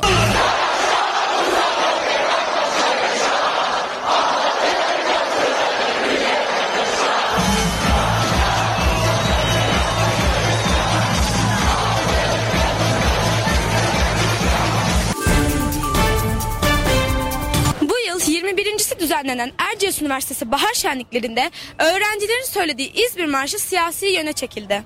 Biz de Laf Sokak'ta ekibi olarak vatandaşa İzmir Marşı'nın siyasi olup olmadığı hakkındaki düşüncelerini sorduk. Bakalım ne cevaplar almışız. Sizce İzmir Marşı siyasi midir? Bu konu hakkında ne düşünüyorsunuz? İzmir Marşı hiç siyasi olur mu ya? Bu Türkiye'nin genelinde insanların en büyük özelliği bu.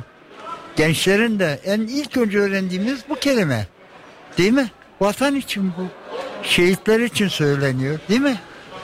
Bu siyasi olmaz. İzmir Marşı'nı bilmiyorum. Bu İzmir Marşı e, yani Atatürk'e sırf yazılmış bir marştır. Yani içinde zaten Atatürk'ün ismi geçiyor. Yani bunu siyasete çekmeleri çok saçma. Milli marşımız sayılır. Değil değil siyasi değil. Yani adın Atatürk Marşı yani içinde Atatürk geçiyor. İzmir Marşı tamamen bence Cumhuriyet'in bir marşıdır. Aynı İstiklal Marşı gibi. Ben bu şekilde düşünüyorum.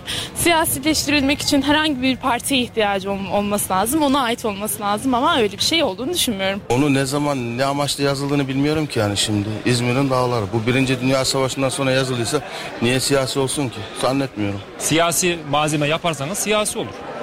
Siyasi malzeme yapmazsanız siyasi olmaz. Vallahi İzmir Marşı bilmiyorum yani. Bence parti marşı değildir bu atamızın marşıdır. Bir marş olduğunu düşünmüyorum çünkü Mustafa Kemal Atatürk'ün adına kurulmuş bir marş. Yani düşünmüyorum siyasi değildir bence. Hayır o Cumhuriyet Marşı'dır. Cumhuriyetimizin marşıdır. Her zaman da yanındayız. Atatürk'ün bizi nideci sen. Allah öte dünyada onu cennet etsin. Her yerlerden kurtardı insanlarımızı. Onu da sürdürüyorlar, kutluyorlar. Çok memnun kalıyor. Bu Atatürk'ün bir e, şey yani bizim marşımız yani siyasi niye çekildi ben ona anlam veremedim. Yani çok güzel de oldu gençlerimiz coşturdu. Ama herkes bir yerlere çekti. Türkiye'nin en güzel şarkılarından bir tanesi siyasi olduğunu düşünmüyorum. İzmir Marşı söylese ne olacak, söylemese ne olacak? Yani ne oluyor yani? Ne, ne oldu? Yani şey Kabe'den taş mı düştü? Ne gerek var bu şeylere? İzmir Marşı siyasi bir marş, şey, marş değildir yani Türkiye'nin gençliğimin marşıdır. Çok güzel yerinde de söylemişler. Destekliyorum onları. İzmir Marşı siyasi marş. Ben onu severim. Ben de onlardan yanayım kızım. Ben demokrat bir adamım. Atatürk'ün marşı siyasi bir marş olamaz. Hiçbir marş siyasi bir marş olamaz. O ayrı. O insanlar ayrı bir insanlar. Kendi çıkar, kendi menfaati için çalışan insanlar için. Ne bileyim ben kendilerini bilmezlerin şeysi. Bu siyasi olamaz. İzmir Marşı tamam belki CHP'nin mitinglerinde şey yapıyor. Ben de öyle bir adamım da yani Türkiye'ye mal olmuş, aydın kişilere mal olmuş, ileri görüş kişilere mal olmuş bir şeydir. Öyle öz, Evet, birileri de hazımsızlık yapıyorlar da şey diyor beyanat veriyor işte oradan şey çıkmaz falan diye çıkar. Oradan şey çıkar. Atatürk severim. Atatürk'ü severim ben. Her zaman için severim. Her an için severim. O bizim atamızdır. Ata ata. Efendim bence sokak cevabını vermiş. Sokak her şeyin farkında. Aynen öyle. Vallahi takdir ettim. Ee, yani şöyle hani biz sokak röportajlarında şöyle yapıyoruz. Ee, bilen bilmeyenler için küfür, hakaret vesaire olmadığı sürece hepsini yayınlıyoruz. Yani öyle bir takıntımız yok. O olsun bu olmasın diye kim ne diyorsa. Çünkü sokağın sesi bu. Yani siz kabul etseniz de etmeseniz de vatandaşın sesi bu. Halkın sesi bu. Ve vatandaş da özellikle hani bizim de bahsettiğimiz ben dinlemeden girmiştim işi de. e, bizim de bahsettiğimiz ifade. Yani Atatürk bizim ortak değerimiz. Kimse de rahatsız olmayacak. 10. yıl maaşı çalırsa çalınsa da kimse de rahatsız olmayacak. Çalınabilir kardeşim. Hatta e, dün arkadaşlarla o gün e, konuştuğumuz hadise şuydu. Ben AK Parti'nin yerinde olsam tüm programlarda çaldırırım. İzmir maaşını 10. yıl maaşını çaldır abi. Neyimiz eksik ki? Yani çalsın olabildiği kadar. Neyim, yani niye bir taraf sahiplenmek zorunda kalıyor? Şimdi bir arkadaşımdan haber geldi. Dün diyor bir yerde mezuniyet vardı. Hatta yeriyle söyleyeyim. E, vallahi hiç kimse de kusuruma bakmasın. E, Kayseri Üniversitesi'nde mezuniyet töreninde. DJ demiş ki arkadaşlar ya o şeyi çalsak mı İzmir Marşı'nı filan ya abi e, onun için izin almamız lazım e, e, filan demiş. Ya var mı böyle bir hadise ya? Marş bizim marşımız. Aynı şey İstiklal Marşı için de geçerli, 10. yıl marşı için de geçerli. Aynen öyle. Yani bunlar bizim ve bizim değerimiz olmaya devam ediyor. Böyle de devam etmek durumunda. Onun için de herkes bu maçlara bakarken de siyasi bakmamalı. Ee, sosyal medyaya düştüğü ilk gün olayın nereye çekileceğini görerek de aynı hadiseyi söylemiştik. Bunların çıkmaması gerektiğini, siyasal bakılmaması gerektiğini söylemiştik. Ee, AK Partili MHP'li kardeşlerimizden de e, bu anlamda ricamdır. Yeri geldiği zaman da bangır bangır çalmaktan çekinmeyin.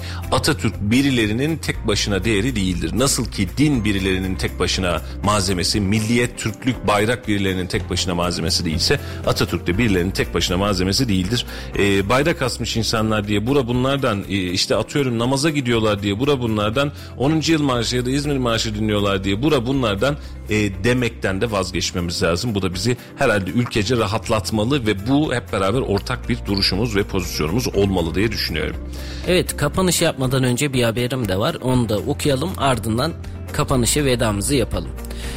Ticaret Borsası Yönetim Kurulu Başkanı Recep Bağlamış, Kayseri Ticaret Borsası'nın kurucu üye olduğu jeotermal kaynaklı tarıma dayalı İhtisas Sera Organize Sanayi Bölgesi'nin kurulması için Tarım ve Orman Bakanlığı'na başvuru projesinin onaylandığını belirtti. Başkan Bağlamış konuyla ilgili olarak yaptığı açıklamada tarımsal potansiyel olarak Kayseri Türkiye'nin en önde gelen illerinden birisidir. Bundan önceki seracılık alanında çok büyük bir girişimimiz olmamıştı. Uygulanacak olan proje Kayseri tarımına büyük değer katacaktır. Emeği geçenlere çok teşekkür ediyorum ifadelerini kullanmış. Recep Başkan'ın eline emeğine sağlık. Bir şeyler yapmaya çalışıyor ve bunun için de mücadele ediyor. Teşekkür etmek lazım. Teşekkür de etmek lazım yani. Samimiyetle de teşekkür etmek lazım. Sağ olsun var olsun. Efendim bugün Cuma haftanın son günü. Bu hafta iki gün sizlerle birlikte olamadık. Melih'i de aldık kaçtık birazcık şehir dışı e, canlı yayınlarımız ve organizasyonlarımız sebebiyle. Bunun için hepinizden öncelikle özür diliyoruz ama önümüzdeki hafta inşallah yine birlikte olacağız. Melih'in son günleri artık ayın 15'i itibariyle Melih'i yolcu edeceğiz. Hatta gidecek Melih e, aramızdan ayrılıyor. Sonra yedek oyuncumuz Dilek'i sahalara süreceğiz. E, Dilek de burada henüz sesini duymadı dinleyicilerimiz ama duyacaksınız efendim. Önümüzdeki hafta itibariyle Dilek de yayına devam edeceğiz. Tek mi yapsak dedik ama bu ikili diyalog daha rahat oluyor. En azından birazcık daha kafamızı rahatlatıyor. Önümüzdeki hafta itibariyle öyle olmuş olacak. Piyasanın son rakamlarını vererek e, veda etmek istiyorum. E, an itibariyle serbest piyasadan geçelim isterseniz fiyatları. Dolar fiyatı 17 lira 35 kuruş. E, Euro fiyatı 18 lira 46 kuruş olarak işlem görüyor. Altının ons fiyatı 1845 dolar olurken gram altında şu an itibariyle fiyatımız 1037 lira. Çeyrek altın ise 1693 liradan işlem görüyor. Brent petrol korkulu rüyamız 122 dolar 51 sentten işlem görüyor. E, bugün piyasada dün de sosyal medyada farklı kanallarda çıktığı gibi 2 lira 2 küsür lira civarındaki bir zam beklentisi yok. Henüz açıklanan da bir zam yok. E, ama tabii ki pozisyon böyle giderse bir zam oluşur mu? Evet oluşabilir. Farklı olur aynı rakam olur ama şu an itibariyle o rakamlarda bir zam görünmüyor. Bunun da bilgisini vermiş olalım. Evet Melih'ciğim vedayı sana bırakalım. Artık son günlerin vedaları sana bırakmak lazım. Senden dinleyelim ve kapatalım. Evet haftanın son günden sizlere seslendik. Şehir dışı programlarımız nedeniyle iki gün aranızda yoktuk ama hız kaldığımız yerden tüm hızıyla programlarımız devam edecek. Etmeye de devam ediyor. Bugün cuma hayırlı bereketli bir gün olsun. Nice güzel haberleri alacağınız günleri hafta sonunu dileyelim. Hafta başında yeniden sizlerle birlikte olacağız. Şimdilik hoşçakalın. Görüşmek üzere efendim hoşçakalın. Şimdi reklamlar.